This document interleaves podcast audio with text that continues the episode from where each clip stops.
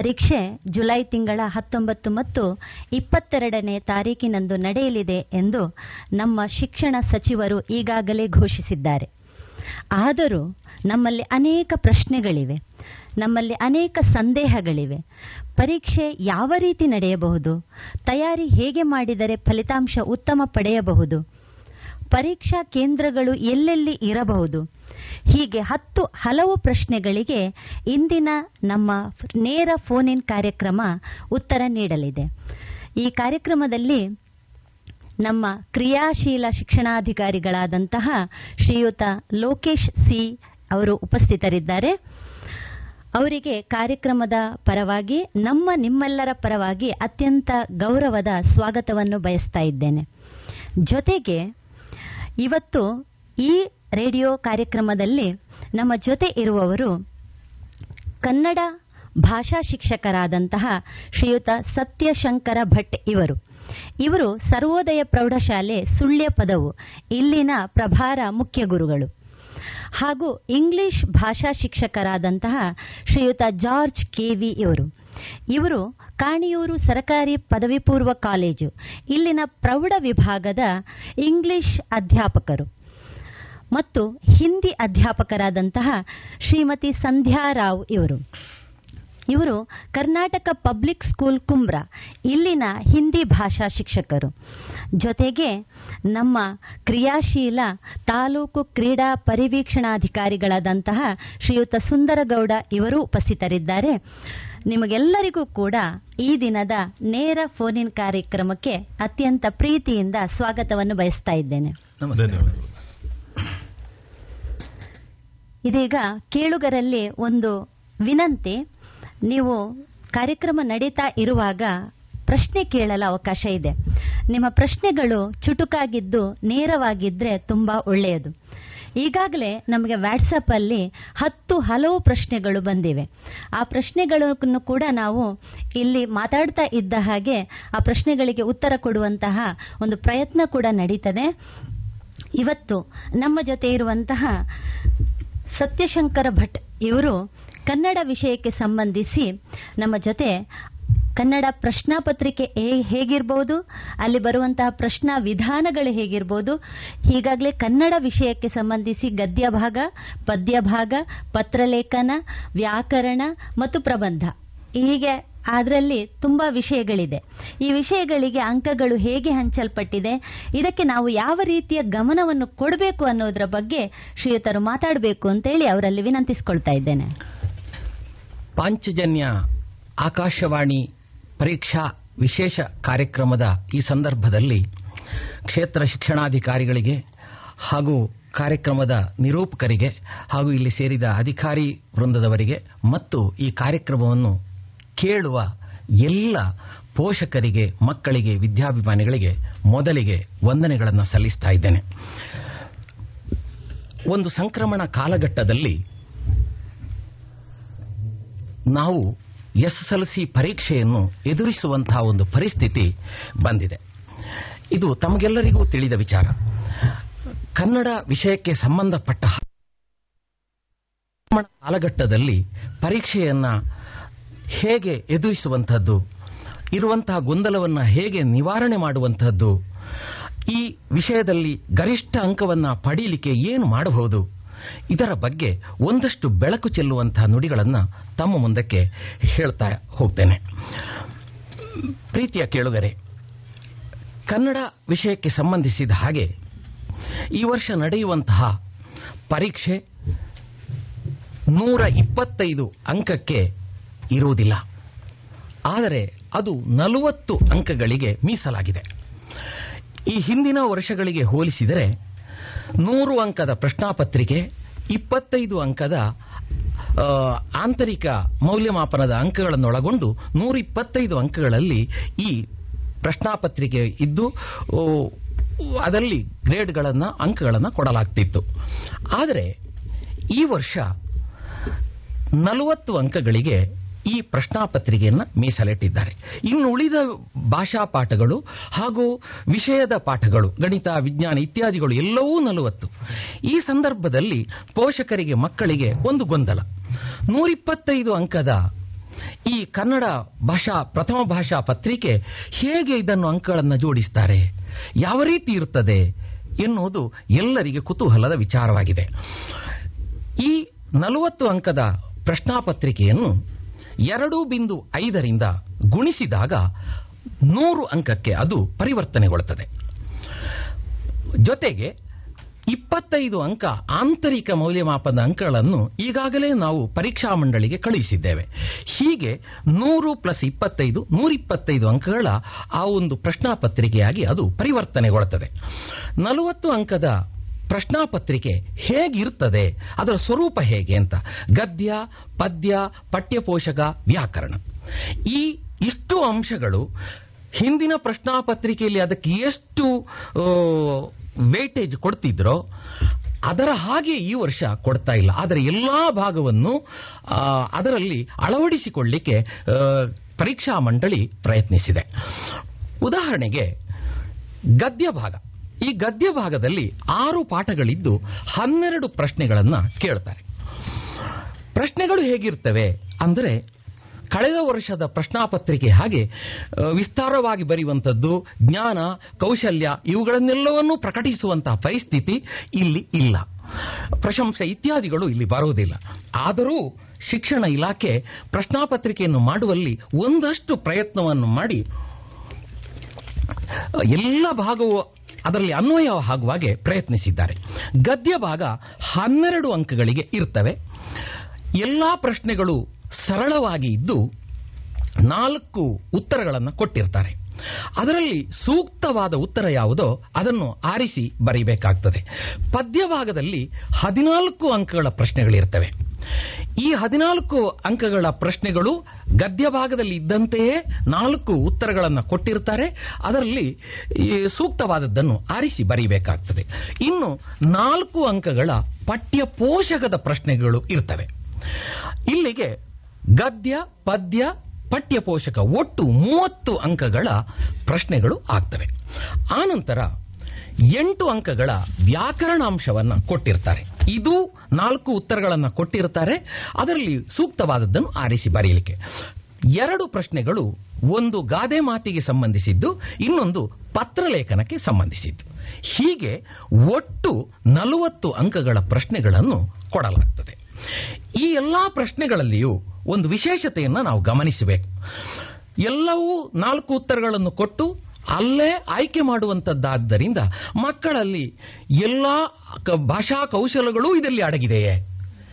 ಎಲ್ಲಾ ಭಾಷಾ ಕೌಶಲಗಳು ನೂರಕ್ಕೆ ನೂರು ಅಡಗದಿದ್ದರೂ ನೂರಕ್ಕೆ ತೊಂಬತ್ತರಷ್ಟು ಈ ಅಂಶಗಳು ಅಡಗುವ ಹಾಗೆ ಪ್ರಯತ್ನ ಮಾಡಿದ್ದಾರೆ. ಹೊಸ ರೀತಿಯ ಪ್ರಶ್ನಾಪತ್ರಿಕೆಯು ತಮ್ಮ ಮುಂದಕ್ಕೆ ಬರುವಾಗ ಹಿಂದಿನ ಪ್ರಶ್ನಾಪತ್ರಿಕೆಯಲ್ಲಿ ಈ ರೀತಿಯ ಪ್ರಶ್ನೆಗಳು ಮೂವತ್ತು ಶೇಕಡ ಇತ್ತು ಕಳೆದ ವರ್ಷದ ಪ್ರಶ್ನಾಪತ್ರಿಕೆಯಲ್ಲಿ. ಅದುವೇ ಈ ಸಲ ಪೂರ್ಣವಾಗಿ ಪರಿವರ್ತನೆಗೊಂಡು ತಮ್ಮ ಮುಂದಕ್ಕೆ ಬರ್ತಾ ಇದೆ. ಇದು ಆರಂಭಿಕವಾಗಿ ಈ ಭಾಷೆಯ ಬಗ್ಗೆ ತಮ್ಮ ಗಮನಕ್ಕೆ ಈ ವಿಚಾರವನ್ನು ತರಲಿಕ್ಕೆ ಬಯಸ್ತೇನೆ. ಖಂಡಿತ, ಸರ್. ಈಗಾಗಲೇ ಎಸ್ ಎಸ್ ಎಲ್ ಸಿ ಪರೀಕ್ಷೆ ನಡೀತದ, ನಡೆಯದಿದ್ರೆ ಯಾವಾಗ ನಡೀತದೆ ಅನ್ನುವ ಗೊಂದಲ ಒಂದಷ್ಟು ಜನರಲ್ಲಿ ಇತ್ತು. ಆದರೆ ನಮಗೊಂದು ವಿಶೇಷ ಅಂದರೆ ನಮ್ಮ ಪುತ್ತೂರು ತಾಲೂಕಿಗೆ ಈ ಗೊಂದಲವನ್ನು ಯಾವ ರೀತಿಯಲ್ಲಿ ಕೂಡ ಮನಸ್ಸಲ್ಲಿ ಇಟ್ಟುಕೊಳ್ಳುವುದು ಬೇಡ ಅನ್ನುವ ಸಂದೇಶವನ್ನು ತಮ್ಮ ಕೆಲಸದ ಮೂಲಕ ತೋರಿಸಿಕೊಟ್ಟವರು ಕ್ಷೇತ್ರ ಶಿಕ್ಷಣಾಧಿಕಾರಿಗಳು.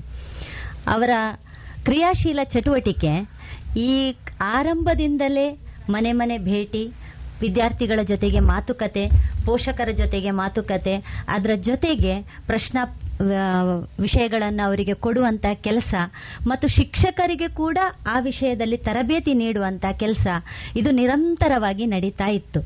ಹೀಗೆ, ಅವರು ಯಾವತ್ತೂ ಕೂಡ ನಡಿಬಹುದಾ ನಡೆಯಲಿಕ್ಕಿಲ್ವಾ ಅನ್ನುವ ಗೊಂದಲಕ್ಕೆ ಒಳಗಾಗಿರಲಿಲ್ಲ.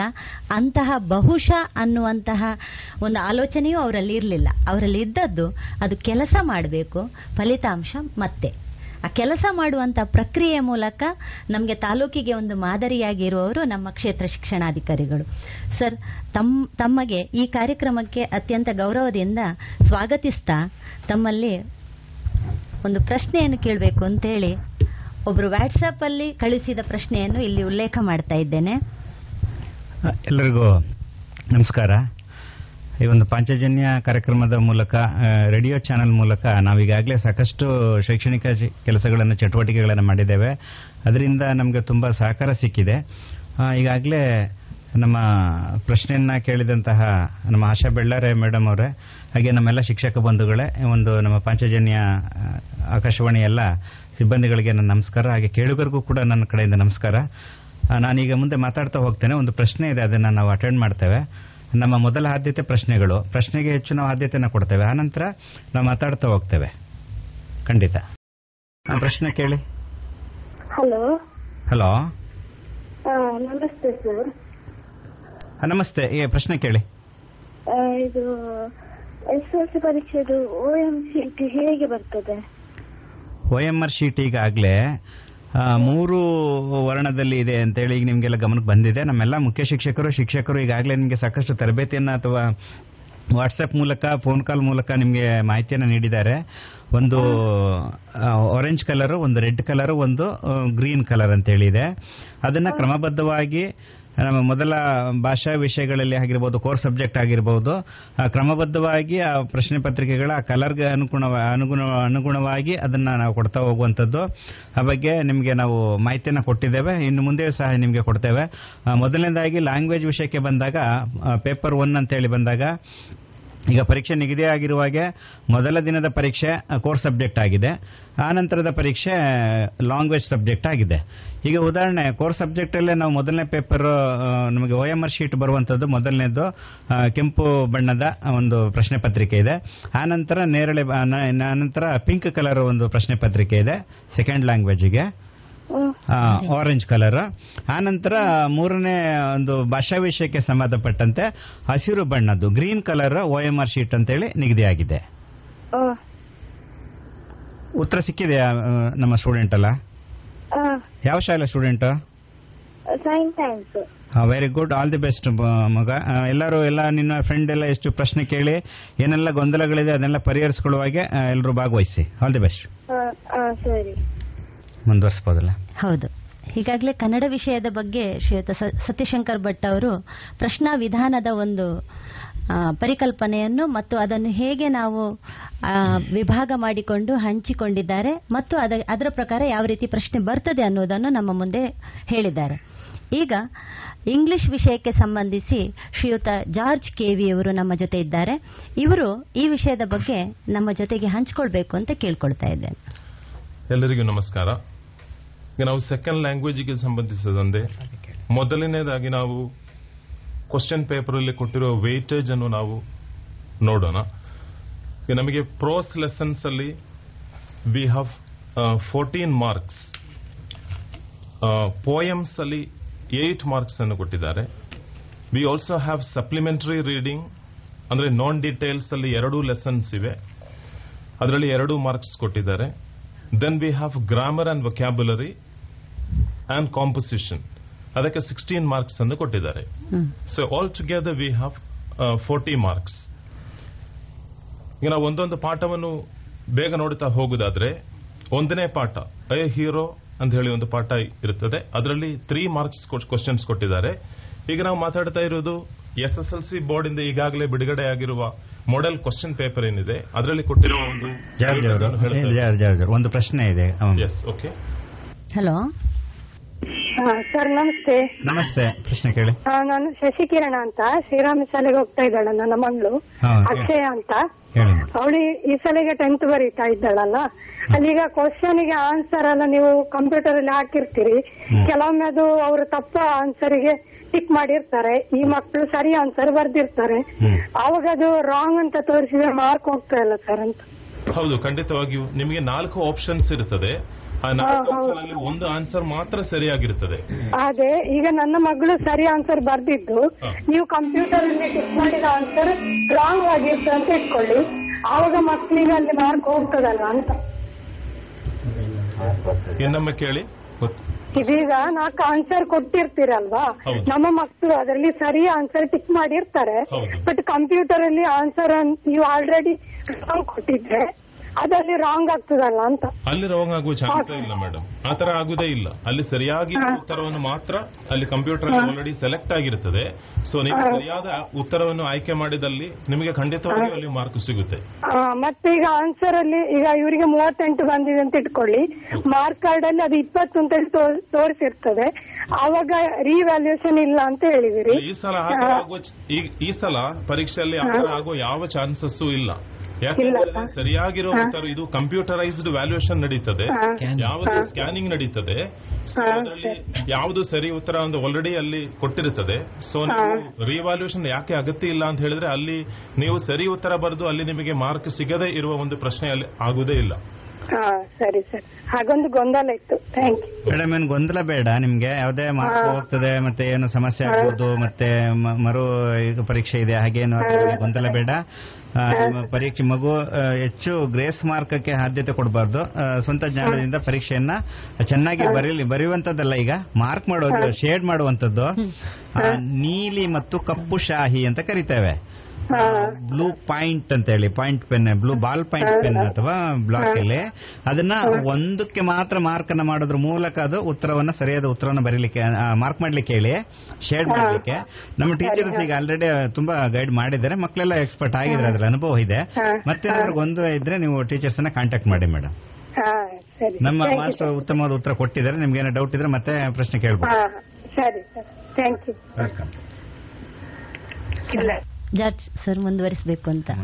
ಓಕೆ ಈಗ ವೇಟೇಜ್ ಬಗ್ಗೆ ನಾನು ಹೇಳ್ತಾ ಇದ್ದದು prose lesson fourteen marks poems eight marks supplementary reader two marks grammar vocabulary and composition we have sixteen marks ಆ ತರ we have total forty marks ಈಗ ನಿಮಗೆ ಕೆಲವೊಂದು ಡೌಟ್ಸ್ ಇರಬಹುದು ಯಾವ ತರ ಇಂಗ್ಲಿಷ್ ಆದುದರಿಂದಾಗಿ ಅದನ್ನು ಹೇಗೆ ನಾವು ಆನ್ಸರ್ ಮಾಡಬೇಕಾಗ್ತದೆ? ಪ್ರಶ್ನೆಯು ಸರಿಯಾಗಿ ಅರ್ಥ ಆಗ್ತಾ ಇಲ್ಲ. ಗ್ರಾಮರಿಗೆ ಸಂಬಂಧಪಟ್ಟ ಕೆಲವು ಕ್ವಶನ್ಸ್ ಎಲ್ಲವೂ ಆನ್ಸರ್ ಒಂದೇ ತರ ನಿಮಗೆ ಅನಿಸಬಹುದು so you may have a lot of difficulties so ಬಹಳ ಈಸಿಯಾಗಿ ನಾವು ಹೇಗೆ ಒಂದು ಪ್ರಶ್ನೆಗೆ ಉತ್ತರ ಬರೀಬಹುದು ಅಂತ ನಾವು ನೋಡುದಾದ್ರೆ ಫಸ್ಟ್ಗೆ ಇಂಗ್ಲಿಷ್ಗೆ ಸಂಬಂಧಪಟ್ಟ ಹಾಗೆ first try to understand the stem of the question ಅಲ್ಲಿ ಕ್ವಶನ್ ಪ್ರಶ್ನೆ ಇದೆ. ಒಂದು ಆ, ಜಾರ್ಜ್ ಅವರು ಮತ್ತೆ ಒಂದು ಪ್ರಶ್ನೆ ಇದೆ ಕೇಳಿ. ಹಲೋ ಹಾ ಕೇಳಿ ನಮಸ್ಕಾರ ಮಾತಾಡಿ. ಹಲೋ ನಮಸ್ತೆ ಸರ್ ನಮಸ್ತೆ. ನನ್ನ ಹೆಸರು ಹರ್ಷಿತಾ ಅಂತ ಹೇಳಿ ಹಾ. ಹರ್ಷಿತಾ ಯಾವ ಶಾಲೆ? ಕೆಪಿಎಸ್ ಕುಮ್ರದಿಂದ ಕಾಲ್ ಮಾಡ್ತಾ ಇದ್ದೀನಿ. ಗುಡ್ ಹಾ. ನನ್ನ ಪ್ರಶ್ನೆ ವ್ಯಾಕರಣಕ್ಕೆ ಸಂಬಂಧಿಸಿದಂತೆ ಎಷ್ಟು ಅಂಕಗಳನ್ನು ಇಡಲಾಗಿದೆ? ಯಾವ ಸಬ್ಜೆಕ್ಟ್ ಎಲ್ಲ ಸಬ್ಜೆಕ್ಟ್ ಸಬ್ಜೆಕ್ಟ್ ಅಲ್ಲಿ ವ್ಯತ್ಯಾಸ ಇದೆ. ಹಿಂದಿಗೆ ಬೇರೆ ಇದೆ ಕನ್ನಡಕ್ಕೆ ಬೇರೆ ಇಂಗ್ಲಿಷ್ ಬೇರೆ ಇದೆ. ನಿನ್ಗೆ ಯಾವ ಸಬ್ಜೆಕ್ಟ್ ಬೇಕು? ಎಲ್ಲದಕ್ಕೂ ಹೇಳ್ಬೇಕಾ ಎಲ್ಲ ಭಾಷೆದು? ಈಗಾಗಲೇ ಕನ್ನಡಕ್ಕೆ ಸಂಬಂಧಿಸಿ ಎಂಟು ಅಂಕಗಳನ್ನು ವ್ಯಾಕರಣ ಭಾಗಕ್ಕೆ ಮೀಸಲಿಟ್ಟಿದ್ದಾರೆ. ಒಟ್ಟು ನಲವತ್ತು ಅಂಕಗಳಲ್ಲಿ ಎಂಟು ಅಂಕ ವ್ಯಾಕರಣಕ್ಕೆ ಆ ವ್ಯಾಕರಣ ಭಾಗದಲ್ಲಿ ಒಂದು ಗಾದೆ ಮಾತಿನ ವಿಸ್ತರಣೆಗಿದೆ ಮತ್ತು ಒಂದು ಪತ್ರಲೇಖನಕ್ಕೆ ಸಂಬಂಧಿಸಿದ ಪ್ರಶ್ನೆ ಇದೆ. ಹಾಗೆ ಒಟ್ಟು ಎಂಟು ಪ್ಲಸ್ ಎರಡು ಹತ್ತು ಅಂಕಗಳನ್ನು ಮೀಸಲಿಟ್ಟಿದ್ದಾರೆ. ಸೆಕೆಂಡ್ ಲ್ಯಾಂಗ್ವೇಜ್ ಅಲ್ಲಿ ಗ್ರಾಮರ್ ವೊಕ್ಯಾಬುಲರಿ ಆನ್ ಕಾಂಪೋಸಿಷನ್ ಅದು ಮೂರು ಸೇರಿ ನಿಮಗೆ ಸಿಕ್ಸ್ಟೀನ್ ಮಾರ್ಕ್ಸ್ ಕ್ವಶನ್ಸ್ ಇವೆ. ಅದರಲ್ಲಿ ಒಂದು ಪ್ರಶ್ನೆ ಮಾತ್ರ ನಿಮಗೆ ಲೆಟರ್ ರೈಟಿಂಗ್ ಇಂದ ಬರ್ಬೋದು. ಉಳಿದದೆಲ್ಲ ಗ್ರಾಮರ್ ಅಂಡ್ ವೊಕ್ಯಾಬುಲರಿ ಇಂದಲೇ ಕೇಳಬಹುದು ಹಿಂದಿಯಲ್ಲಿ ವ್ಯಾಕರಣಕ್ಕೆ ಏಳು ಏಳು ಅಂಕ ಉಂಟು. ಹಾಗೆ ಪತ್ರಲೇಖನಕ್ಕೆ ಸಂಬಂಧಿಸಿದಂತ ಒಂದು ಪ್ರಶ್ನೆ ಬರ್ತದೆ. ಒಟ್ಟು ಎಂಟು ಅಂಕಗಳು ಬರ್ತದೆ ಅಲ್ಲಿ. ಇನ್ನೇನಾದ್ರೂ ಡೌಟ್ ಉತ್ತರ ಸಿಕ್ಕಿದೆಯಾ? Harshita?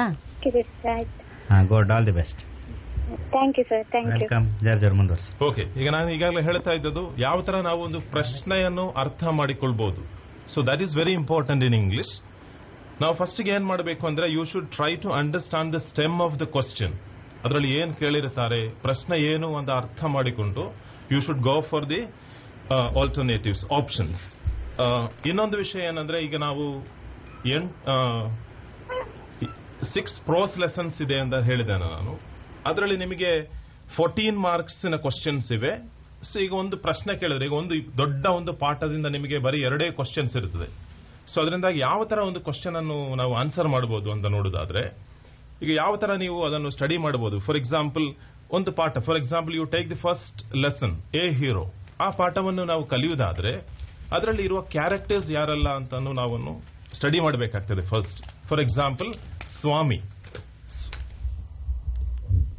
Swami ಅಂತ ಹೇಳಿದ್ರೆ main chief character of the story main character of the story then Swami's father they are the two important characters next one is Swami's granny Swami's mother headmaster, teachers, and Swami's friends.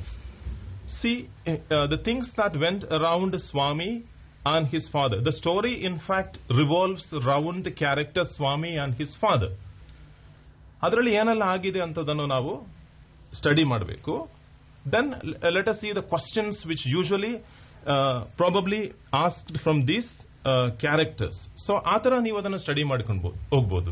ಮತ್ತೆ ಇನ್ನೊಂದು ಹೇಳುವುದಾದ್ರೆ ಒಂದು lesson ಅನ್ನು ನಾವೊಂದು ಎರಡು, ಮೂರಾಗಿ divide ಮಾಡಿಕೊಂಡು study ಮಾಡ್ಲಿಕ್ಕೆ ಆಗ್ತದೆ. ಫಾರ್ ಎಕ್ಸಾಂಪಲ್ ಸ್ವಾಮಿ ಪಾಠದಲ್ಲಿ ಫಸ್ಟಿಗೆ ಆಗಿರುವ ಒಂದು ನ್ಯೂಸ್ ರಿಪೋರ್ಟ್ ಏನಿದೆ, ಅದಕ್ಕೆ ಸಂಬಂಧಪಟ್ಟ ಕೆಲವು ಕ್ವಶನ್ಸ್ ಬರಬಹುದು then Swami's father ask Swami to prove his courage. ಹೇಗೆ ಅದು? By sleeping alone in the office room ಅದು ಒಂದು ಪ್ರಶ್ನೆ. ಹಾ, ಕೇಳಿ. ಹಲೋ ನಮಸ್ತೆ ಸರ್ ನಮಸ್ತೆ. ಯಾರು ಮಾತಾಡ್ತಾ ಇದ್ದೀರಿ? ಮಧುಶ್ರೀ ಅಂತ. ಎಲ್ಲಿಂದಮ್ಮ? ಆ, ಸರ್ಕಾರಿ ಪದವಿ ಪೂರ್ವ ಕಾಲೇಜು ಕಾಣಿಯರು ಹೇಳಮ್ಮ ನಿನ್ನ ಪ್ರಶ್ನೆ? ಇದು ಇಂಗ್ಲಿಷ್ ಅಲ್ಲಿ ಲೆಟರ್ ರೈಟಿಂಗ್ ಅಲ್ಲಿ ಯಾವ ರೀತಿ ಕ್ವಶನ್ಸ್ ಬರ್ಬೋದು ಅಂತ. ಇಂಗ್ಲಿಷ್ ಲೆಟರ್ ರೈಟಿಂಗ್ ಅಲ್ಲಿ. ಹಾ ಸರಿ. ಲೆಟರ್ ಓಕೆ ಸರ್ ಹೇಳ್ತಾರೆ ಈಗ. ಓಕೆ ಒಂದು ಒಳ್ಳೆ ಪ್ರಶ್ನೆ ಇದೆ. ಹೆಚ್ಚಿನ ಮಕ್ಕಳಿಗಿರುವ ಒಂದು ಡೌಟ್ ಇದು. ಲೆಟರ್ ರೈಟಿಂಗ್ ಅಂದ್ರೆ ಮೊದಲು ಐದು ಮಾರ್ಕಿನ ಒಂದು ಪ್ರಶ್ನೆ ಆಗಿತ್ತು. ಬಹಳ ಸುಲಭದಲ್ಲಿ ಎಲ್ಲರಿಗೂ ಒಂದು ಬರೆದ್ರೆ ಒಂದು ಫೈವ್ ಮಾರ್ಕ್ ಫೋರ್ ಮಾರ್ಕ್ ಆದ್ರೂ ಈಸಿಯಾಗಿ ಸ್ಕೋರ್ ಮಾಡ್ಲಿಕ್ಕೆ ಆಗುವ ಒಂದು ಪ್ರಶ್ನೆ ಆಗಿತ್ತು. ಸೊ ಈ ಸಲ ಲೆಟರ್ ರೈಟಿಂಗ್ ಇಲ್ಲ ಅಂತ ಹೇಳಿ ಎಲ್ಲರೂ ಬಹಳ ಬೇಜಾರದಲ್ಲಿದ್ದಾರೆ. ಆದ್ರೂ ಈ ಸಲ ಒಂದು ಲೆಟರ್ ರೈಟಿಂಗ್ ಕೇಳ್ತಾರೆ ಒಂದು ಪ್ರಶ್ನೆ ಬರಬಹುದು ಅದು ಯಾವ ತರ ಬರಬಹುದು ಅಂದ್ರೆ different parts of a letter ಕೊಡ್ಬೋದು. ಫಾರ್ ಎಕ್ಸಾಂಪಲ್ ಈಗ ಇದು ಹೊಸತಾಗಿ ನಾವು ಈ ತರ ಪಾರ್ಟ್ಸ್ ಆಫ್ ದ ಲೆಟರ್ ನಾವು ಇಷ್ಟವರೆಗೆ ಮಕ್ಕಳಿಗೆ ಕಲಿಸಿರ್ಲಿಲ್ಲ. ಯಾಕಂದ್ರೆ ಅದು ಅಗತ್ಯ ಇರಲಿಲ್ಲ. ಈ ಸಲ ಹೊಸತಾಗಿ ಮಾಡೆಲ್ ಕ್ವಶನ್ ಪೇಪರ್ ಅಲ್ಲಿ ಆ ತರ ಒಂದು ಕ್ವಶನ್ ಇನ್ಕ್ಲೂಡ್ ಮಾಡಿದ್ದಾರೆ. ಸೊ ಯಾವ ತರ ಕ್ವಶನ್ ಕೇಳಬಹುದು ಅಂದ್ರೆ ಈಗ ನಾವು if you see the main four parts of a letter one is the superscription so ಈ ಹೆಸರು ಮಕ್ಕಳಿಗೆ ಗೊತ್ತಿರುವುದಿಲ್ಲ. So what do you mean by superscription superscription ಅಂದ್ರೆ the address that you write outside the letter that is a public part of the letter. Anybody can read. So this is what we call it as a superscription. Next one is salutation. Okay? In uh, uh, an official letter or in a personal letter, how do you address somebody? Dear sir, dear father, dear friend. So this is known as salutation. Then the third part of the letter is subscription. That is what we write at the end of the letter. Yours faithfully, yours truly, your loving daughter in a personal letter. So this can be asked. Then uh, the subject of the letter, what you write in, in an official letter. In that manner question can be ask ಹಾಗೆ ಕೇಳ್ಬೋದು ಒಂದು ಇನ್ನೊಂದು ನಿಮಗೆ ಅಲ್ಲಿ ಕೆಲವೊಮ್ಮೆ spellings ಅನ್ನು ತಪ್ಪಾಗಿ ಕೊಟ್ಟು ಯುವರ್ಸ್ ಟ್ರೂಲಿ ಅಂತ ನಾವು ಬರೆಯುವಾಗ why should be return in the capital letter ಅಲ್ಲಿ ಯುವರ್ಸ್ ಅಂತ ಬರೆಯುವಾಗ ಯುವರ್ ಆದ್ಮೇಲೆ ಅಪಸ್ಟ್ರೋಫಿ ಇರಬಾರದು ಸೊ ಅದನ್ನು ತಪ್ಪಾಗಿ ಕೊಟ್ಟು ಇದರಲ್ಲಿ ಯಾವುದು ಸರಿಯಾದ ಆಯ್ಕೆ ಅಂತ ಕೇಳಬಹುದು ಸೊ ಅದನ್ನು ಸರಿಯಾಗಿ ನೋಡಿಕೊಂಡು ನಾವು ಆನ್ಸರ್ ಬರಿಬೇಕಾಗ್ತದೆ. ಸೊ ಆದಷ್ಟು ಈ ಒಂದು ಡೆಫಿನೇಷನ್ಸ್ ಅನ್ನು ನಾವು ಕಲಿತುಕೊಂಡು ಆನ್ಸರ್ ಬರಿಬೇಕಾಗ್ತದೆ. ಮಧುಶ್ರೀ ಅರ್ಥ ಆಗಿದೆ ಅಂತ ಅನ್ಕೊಳ್ತೇನೆ. ಅರ್ಥ ಆಯ್ತು ಥ್ಯಾಂಕ್ ಯು ಸರ್. ಸರಿ ಒಳ್ಳೆದಾಗಲಿ ಸರ್. ಹಾಗೆ ಹಿಂದಿ ವಿಷಯಕ್ಕೆ ಸಂಬಂಧಿಸಿದ ಹಾಗೆ ಎಂಬತ್ತೊಂದರ ಪ್ರಶ್ನೆಯಿಂದ ನೂರ ಇಪ್ಪತ್ತರವರೆಗೆ ತೃತೀಯ ಭಾಷೆಯ ಪ್ರಶ್ನೆಗಳಿರ್ತದೆ. ಹಾಗೆ ಅಲ್ಲಿ ಎಂಟು ಪಾಠಗಳಿವೆ ಹಿಂದಿಯಲ್ಲಿ. ಹಾಗೆ ಅದಕ್ಕೆ ಹದಿನೇಳು ಅಂಕಗಳಿಟ್ಟಿದ್ದಾರೆ. ಹಾಗೆ ಆರು ಪದ್ಯಾಂಶಗಳಿವೆ. ಹಾಗೆ ಅದಕ್ಕೆ ಹದಿಮೂರು ಅಂಕಗಳು. ಹಾಗೆ ಪೂರಕ ಪಾಠಗಳು ಎರಡಿವೆ. ಹಾಗೆ ಅದಕ್ಕೆ ಒಂದೊಂದು ಅಂಕದ ಹಾಗೆ ಎರಡು ಅಂಕಗಳು. ಹಾಗೆ ವ್ಯಾಕರಣದಲ್ಲಿ ಏಳು ಅಂಕ. ಹಾಗೆ ಪತ್ರ ಲೇಖನಕ್ಕೆ ಸಂಬಂಧಿಸಿದ ಒಂದು ಪ್ರಶ್ನೆ. ಒಟ್ಟು ನಲವತ್ತು ಅಂಕಗಳು ಆಗ್ತದೆ ಇಲ್ಲಿ. ಹಾಗೆ ವ್ಯಾಕರಣಕ್ಕೆ ಸಂಬಂಧಿಸಿದ ಹಾಗೆ ಮೊದಲು ಎಂಟು ಅಂಕಗಳ ಪ್ರಶ್ನೆಗಳು ಬರ್ತಾ ಇತ್ತು. ಹಾಗೆ ವ್ಯಾಕರಣದಲ್ಲಿ ಯಾವುದೆಲ್ಲ ಬರಬಹುದು ಅಂತ ಹೇಳಿದ್ರೆ ಸಂಧಿ ಕೇಳಬಹುದು ಸಮಾಸ ಪ್ರೇರಣಾರ್ಥಕ ಕ್ರಿಯೆ ಇರಬಹುದು ವಿಲೋಮ ಶಬ್ದಗಳನ್ನು ಕೇಳಬಹುದು ನಾಲ್ಕು ಪದಗಳನ್ನು ಕೊಟ್ಟು ಅದರಲ್ಲಿ ಸ್ತ್ರೀಲಿಂಗ ಶಬ್ದ ಯಾವುದು ಪುಲ್ಲಿಂಗ ಶಬ್ದ ಗುರುತಿಸಲಿಕ್ಕೆ ಹೇಳಬಹುದು. ಅದೇ ರೀತಿಯಲ್ಲಿ ವಿರಾಮ ಚಿಹ್ನೆಯನ್ನು ಗುರುತಿಸಲಿಕ್ಕೆ ಇರಬಹುದು. ಹಾಗೆ ಕಾರಕಗಳನ್ನು ಗುರುತಿಸಲಿಕ್ಕೆ ಅಥವಾ ಕಾರಕವನ್ನು ಒಂದು ವಾಕ್ಯದಲ್ಲಿ ಸೇರಿಸಲಿಕ್ಕೆ ಕೂಡ ಕೇಳಬಹುದು. ಈ ರೀತಿಯ ಆಗಿ ಆ, ಇನ್- ಹಿಂದಿ ಪ್ರಶ್ನೆ ಪತ್ರಿಕೆ ಇರ್ತದೆ. ಒಟ್ಟಾಗಿ ಆ, ಈಗಾಗಲೇ ಕನ್ನಡ ಮತ್ತು ಆಂಗ್ಲ ಭಾಷೆ ಮತ್ತು ಹಿಂದಿ ಈ ವಿಷಯಗಳಿಗೆ ಸಂಬಂಧಿಸಿ ಒಂದು ವಿವರಣೆಯನ್ನು ಕೊಟ್ಟಿದ್ದಾರೆ. ಪ್ರಶ್ನಾ ವಿಧಾನಗಳ ಬಗ್ಗೆ ವಿವರಣೆಯನ್ನು ಕೊಟ್ಟಿದ್ದಾರೆ. ಈಗ ಆಗ್ಲೇ ಒಂದು ಒಬ್ಬರು ಫೋನ್ ಮಾಡ್ತಾ ಒಂದು ಪ್ರಶ್ನೆ ಕೇಳಿದ್ರು. ಒ ಎಂ ಆರ್ ಶೀಟ್ ಹೇಗಿರ್ಬೋದು ಅಂತ. ಅದಕ್ಕೆ ಸಂಬಂಧಿಸಿ ವಾಟ್ಸಾಪ್ ಅಲ್ಲಿ ಒಂದು ಪ್ರಶ್ನೆ ಬಂದಿದೆ. ಏನಂತ ಹೇಳಿದ್ರೆ ಪ್ರಶ್ನೆ ಇದೆ. ಈಗ ನಮಸ್ತೆ ನಾನ್ ಭಾಗ್ಯ ಮಾತಾಡುದು ಎಲ್ಲಿಂದಮ್ಮ ರಾಮಕುಂಜೇಶ್ವರ ಕನ್ನಡ ಮೀಡಿಯಂದ ಹಾ ಹೇಳು ಒಂದ್ ಪ್ರಶ್ನೆ ಹಿಂದಿ ಮೇಡಮ್ಗೆ ಹಾ हिंदी सर के डॉक्टर शब्द का स्त्रीलिंग रूप क्या है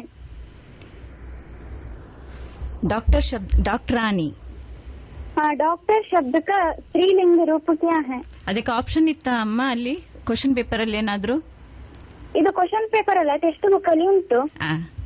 ಸರಿ. ಬಸಂತ ಆಟದಲ್ಲಿ ಡಾಕ್ಟರ್ ಡಾಕ್ಟ್ರಾನಿ ಅಂತ ಇದೆ. ಡಾಕ್ಟರ್ ಆನಿ ಡಾಕ್ಟ್ರಾನಿ ಗುರು ಗುರು ಆಯಿನ್ ಆ ತರ ಇದೆ. ಡಾಕ್ಟರ್ ಡಾಕ್ಟರ್ ಡಾಕ್ಟ್ರಾನಿ ಡಾಕ್ಟರ್ನಿ ಅಂತ ಕೂಡ ಅದನ್ನು ಹೇಳ್ತಾರೆ ಹೇಳುವಾಗ. ಡಾಕ್ಟರ್ನಿ ಅಂತ ಕೂಡ.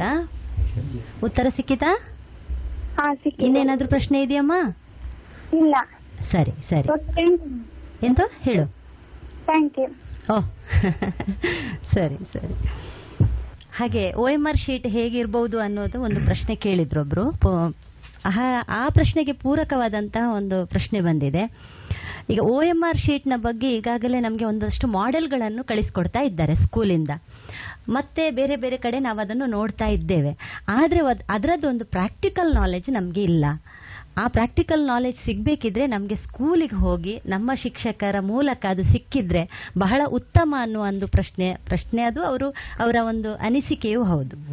ಇರ್ಬೋದು. ಈ ಬಗ್ಗೆ ಈಗಾಗಲೇ ಸಾಕಷ್ಟು ವಿಡಿಯೋ ಕ್ಲಿಪ್ಪಿಂಗ್ಸ್ ಬಂದಿದೆ. ವಿಶೇಷವಾಗಿ ಪ್ರಶ್ನೆ ಕೇಳಿ ಪ್ರಶ್ನೆ ಕೇಳಿ. ನಮಸ್ತೆ. ನಮಸ್ತೆ. ಯಾರು? ಫಾತಿಮತ್ ಮಿರ್ಜಾನ ಹಾ. ಯಾವ ಶಾಲೆ? ಪ್ರತಿಭಾ ಪ್ರೌಢಶಾಲೆ ಪಟ್ಟೆ. ಹಾ ಗುಡ್. ಪ್ರಶ್ನೆ ಕೇಳ್ಬೋದು. ಪ್ರಶ್ನೆ ಏನಿದೆ? ಏನು ಡೌಟ್ ಏನಿದೆ? ಯಾವ ಸಬ್ಜೆಕ್ಟ್ ಯಾವ ಪ್ರಶ್ನೆ? ಮ್ಯಾಥ್ಸ್ ಓಕೆ ಮ್ಯಾಥ್ಸ್ ನಾಳೆಗಿದೆ. ಏನು ಜನರಲ್ ಆಗಿದ್ರೆ ನಾವೇ ಉತ್ತರ ಕೊಡ್ತೇವೆ. ಹೇಳು ಹೇಳಿಪ್ಪ. ಏನು ಡೌಟು ಡೌಟ್ ಅಂದ್ರೆ ಪರೀಕ್ಷೆ ಹೇಗಿರ್ತದೆ ಅಂತ ಪರೀಕ್ಷೆ ತುಂಬಾ ಸುಲಭವಾಗಿರ್ತದೆ. ನಿನಗೆ ಖುಷಿ ಕೊಡುವ ಹಾಗೆ ಇರ್ತದೆ. ಧೈರ್ಯವಾಗಿ ಪರೀಕ್ಷೆ ಬರೀಲಿಕ್ಕೆ ಪೂರಕವಾದ ವಾತಾವರಣ ಇದೆ. ಕಳೆದ ಬಾರಿಗಿಂತಲೂ ತುಂಬಾ ಸುಲಭವಾದಂತ ಒಂದು ವ್ಯವಸ್ಥೆ ಇದೆ. ಅಂತ ಹೇಳಿದ್ರೆ, ನಮಗೆ ಒ ಎಂ ಆರ್ ಶೀಟ್ ಇದೆ ಎಂ ಸಿ ಕ್ಯೂ ಅಥವಾ ಮಲ್ಟಿಪಲ್ ಚಾಯ್ಸ್ ಕ್ವೆಶನ್ಸ್ ನಮಗೆ ಟೆನ್ಷನ್ ಆಗ್ತದೆ ಅನ್ನುವಂಥದ್ದು ಏನಿಲ್ಲ. ಆರಾಮಾಗಿ ಬರಿಬಹುದು ಧೈರ್ಯವಾಗಿ ಬರಿಬಹುದು ನೀವು ಪರೀಕ್ಷೆಗೆ ಬಂದವರೆಲ್ಲ ಪಾಸ್ ಆಗ್ತೀರ ಅಂತ ಹೇಳಿ ಈಗ ಎಲ್ರಿಗೂ ಗೊತ್ತಾಗಿದೆ. ಅದೇ ಒಂದು ಖುಷಿ ಅಂತ ವಿಷಯ. ಅದಕ್ಕಿಂತ ಖುಷಿಯಾದ ವಿಷಯ ಬೇಡ, ಬೇರೆ ಏನು ಬೇಡ ಅನಿಸ್ತದೆ.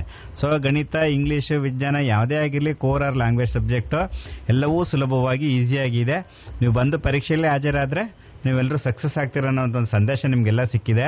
ಬಟ್ ಸಂದೇಶ ಅಂತ ಹೇಳಿದ್ರೆ ನಾವು ಯಾವುದೇ ವಿದ್ಯಾರ್ಥಿಗಳು ಗ್ರೇಸ್ ಮಾರ್ಕಲ್ಲಿ ಪಾಸ್ ಆಗಬಾರ್ದು ಅನ್ನೋಂಥದ್ದು ಎಲ್ಲರಿಗೂ ಗೊತ್ತಿರುವಂಥದ್ದು. ಸೊ ಆದರೆ ನೀವು ಸ್ವಂತ ಒಂದು, ನಿಮ್ಮ ಒಂದು ನಾಲೆಜಿಂದ ಬದ್ಧತೆಯಿಂದ ಚೆನ್ನಾಗಿ ಪ್ರಾಮಾಣಿಕವಾಗಿ ನೀವು ಕಲಿತು ಪಾಸಾದರೆ ನಮಗೂ ಖುಷಿ ಮತ್ತು ಶಾಲೆಗೆ ಕೂಡ ಒಳ್ಳೆ ಫಲಿತಾಂಶ ಬರ್ತದೆ.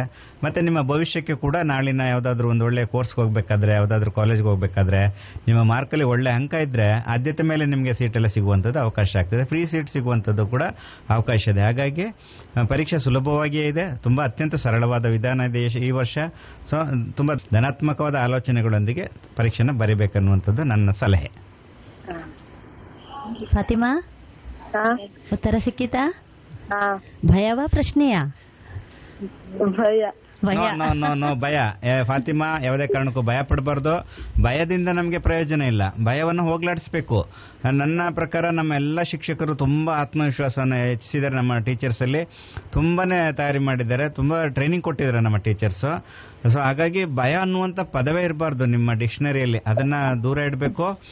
ತುಂಬಾ ಖುಷಿಯಲ್ಲಿ ನಾನು ಗೆಲ್ತೇನೆ ಅಂತೇಳಿ ಐ ಕ್ಯಾನ್ ವಿನ್ ಅಂತೇಳಿ ಡಿಸೈಡ್ ಮಾಡಬೇಕು. ಆಲ್ ದಿ ಬೆಸ್ಟ್ ಹಾ ಥ್ಯಾಂಕ್ ಯು ಫಾತಿಮಾ ನಾಳೆ ಇಲ್ಲಿಯ ಇದು ಗಣಿತ ವಿಷಯಕ್ಕೆ ಸಂಬಂಧಿಸಿ ಚರ್ಚೆ ನಡೀಲಿಕ್ಕಿದೆ.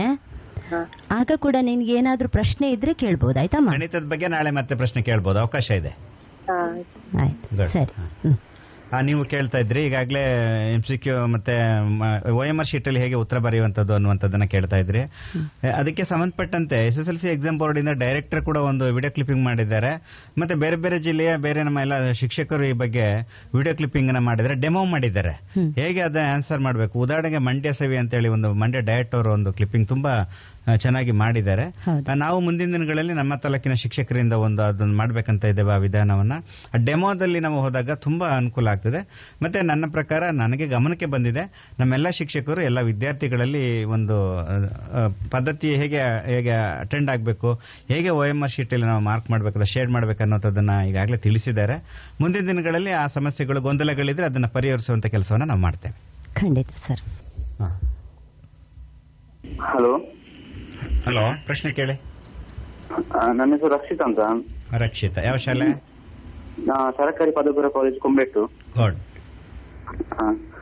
ನನ್ನ ಬಗ್ಗೆ ಪ್ರಶ್ನೆ ಹಾ. ಕನ್ನಡದಲ್ಲಿ ಗಾದೆ ಮತ್ತೆ ಇದು ಓ, ಪತ್ರದ ಬಗ್ಗೆ ಪ್ರಶ್ನೆ ಬರ್ತದೆ ಅಂತ ಹೇಳಿದ್ರಲ್ಲ? ಹಾ. ಹೌದು. ಆ, ಅದು ಯಾವ ರೀತಿ ಪ್ರಶ್ನೆ ಬರ್ಬೋದು? ಹಾ. ಎರಡು ಪ್ರಶ್ನೆಗಳು ಒಂದು ಗಾದೆಗೆ ಸಂಬಂಧಿಸಿ ಇನ್ನೊಂದು ಪತ್ರಲೇಖನಕ್ಕೆ ಸಂಬಂಧಿಸಿ. ಉದಾಹರಣೆಗೆ ಉಪ್ಪಿಗಿಂತ ರುಚಿ ಇಲ್ಲ ತಾಯಿಗಿಂತ ನಾಲ್ಕು ಆಪ್ಷನ್ ಕೊಟ್ಟಿರ್ತಾರೆ. ಯೌವನವಿಲ್ಲ ಮುಪ್ಪಿಲ್ಲ ಬಂಧುವಿಲ್ಲ ನೆಂಟರಿಲ್ಲ. ಹೀಗೆ ನಾಲ್ಕು ಉತ್ತರಗಳನ್ನು ಕೊಟ್ಟಿರ್ತಾರೆ. ಗಾದೆಯನ್ನು ವಿಸ್ತರಿಸಲಿಕ್ಕೆ ಏನೂ ಇಲ್ಲ. ಅಲ್ಲಿರುವ ಉತ್ತರದಲ್ಲಿ ಯಾವುದು ಸೂಕ್ತವಾದದ್ದೋ ಅದನ್ನು ಆರಿಸಿ ಬರೀಬೇಕಾಗ್ತದೆ. ಇಲ್ಲಿ ಉತ್ತರ ಯಾವುದಿರ್ಬೋದು ಹೇಳಣ್ಣ? ಉಪ್ಪಿಗಿಂತ ರುಚಿ ಇಲ್ಲ ತಾಯಿಗಿಂತ ಬಂಧು ಇಲ್ಲ ಸರಿ ಅಲ್ಲಿ ಆ ಆಯ್ಕೆ ಇದೆ ಅದು. ಆ ರೀತಿಯ ಪ್ರಶ್ನೆ ಗಾದೆಗೆ ಸಂಬಂಧಿಸಿ ಬರ್ತದೆ. ಇನ್ನೊಂದು ನಿನ್ನ ಪ್ರಶ್ನೆ ಪತ್ರಲೇಖನದಲ್ಲಿ ಯಾವ ರೀತಿ ಪ್ರಶ್ನೆ ಬರಬಹುದು ಅಂತ. ಈಗಾಗಲೇ ಪತ್ರಲೇಖನದ ಬಗ್ಗೆ ನಾಲ್ಕು ಹಂತಗಳಿವೆ ಪತ್ರಲೇಖನದಲ್ಲಿ. ಅದು ಈಗಾಗಲೇ ನಮ್ಮ ಇಂಗ್ಲಿಷ್ ಅಧ್ಯಾಪಕರು ಅದನ್ನ ವ್ಯಕ್ತಪಡಿಸಿದ್ದಾರೆ. ಮತ್ತು ಪತ್ರಲೇಖನದಲ್ಲಿ ಎರಡು ವಿಧ ಇದೆ. ಒಂದು ಖಾಸಗಿ ಪತ್ರ, ಇನ್ನೊಂದು ವ್ಯವಹಾರ ಪತ್ರ ಅಂತ. ಖಾಸಗಿ ಪತ್ರವನ್ನು ಮೊದಲಿಟ್ಕೊಳ್ಳುವ. ಖಾಸಗಿ ಪತ್ರಕ್ಕೆ ಸಂಬಂಧಿಸಿ ಆರಂಭದಲ್ಲಿ ಪತ್ರದ ಸಂಬೋಧನಾ ಭಾಗ ಅಂತ ಬರ್ತದೆ. ಯಾರಿಗೆ ಪತ್ರ ಬರೀತೇವೆ ನಾವು? ತಂದೆಗೋ, ತಾಯಿಗೋ, ಅಣ್ಣನಿಗೋ, ತಮ್ಮನಿಗೋ, ಯಾವುದೋ ಬಂಧುಗಳಿಗೋ. ಹಾಗಿರುವಾಗ ಈಗ ಉದಾಹರಣೆಗೆ ತಂದೆಗೆ ಪತ್ರ ಬರೆಯುವಾಗ ಅಥವಾ ತಾಯಿಗೆ ಪತ್ರ ಬರೆಯುವಾಗ ಒಂದು ಸಂಬೋಧನಾ ಪದವನ್ನು ಕೇಳಿರ್ತಾರೆ. ಉದಾಹರಣೆಗೆ ಹೀಗಿದೆ. ತಾಯಿಗೆ ಪತ್ರ ಬರೆಯುವಾಗ ಪತ್ರದಲ್ಲಿ ಆರಂಭದ ಸಂಬೋಧನೆ ಹೇಗಿರಬೇಕು ಅಂತ ಪ್ರಶ್ನೆ. ಅದಕ್ಕೆ ನಾಲ್ಕು ಆಪ್ಷನ್ ಹೀಗಿದೆ. ತೀರ್ಥರೂಪರವರಿಗೆ ಪೂಜ್ಯ ಗುರುಗಳೇ ಮಾತೃಶ್ರೀಯವರಿಗೆ ಮಾನ್ಯರೇ. ಈ ರೀತಿ ಪತ್ರದ ಒಂದು ಭಾಗಕ್ಕೆ ಸಂಬಂಧಿಸಿದ ಪ್ರಶ್ನೆಯನ್ನ ಕೇಳಿರ್ತಾರೆ. ಈ ತಾಯಿಗೆ ಪತ್ರ ಬರೆಯುವಾಗ ಸಂಬೋಧನೆ ಹೇಗಿರ್ತದೆ ಹೇಳಿ? ಮಾತೃಶ್ರೀಯವರಿಗೆ. ವೆರಿ ಗುಡ್ ಮಾತೃಶ್ರೀಯವರಿಗೆ ಅಂತ ಇರ್ತದೆ. ತಂದೆಯವರಿಗೆ ಆದರೆ ತೀರ್ಥರೂಪರವರಿಗೆ ಅಂತ ಇರ್ತದೆ. ಅಜ್ಜನಿಗೆ ಬರೆಯುವುದಿದ್ರೆ ತೀರ್ಥರೂಪರಿಗೆ ಸಮಾನರಾದ ಅಂತ ಇರ್ತದೆ. ಚಿಕ್ಕಮ್ಮನಿಗೆ ಬರೆಯುವುದಿದ್ರೆ ಮಾತೃಶ್ರೀಯವರಿಗೆ ಸಮಾನರಾದ ಅಂತ ಇರ್ತದೆ. ಈ ರೀತಿ ಪ್ರಶ್ನೆಗಳನ್ನ ಕೇಳ್ತಾರೆ. ಇದು ನೀನು ಕೇಳಿದ ಎರಡೂ ಪ್ರಶ್ನೆಗೆ ಸಂಬಂಧಿಸಿದ ಉತ್ತರ. ಸ್ಪಷ್ಟವಾದ ಉತ್ತರ. ಕೂಡ ಧೈರ್ಯದಿಂದ ಉತ್ತರ ಕೊಟ್ಟಿದ್ದಾನೆ. ಹೌದು ಹೌದು ಹೌದು. ಆಯ್ತಮ್ಮ ಆಯ್ತು.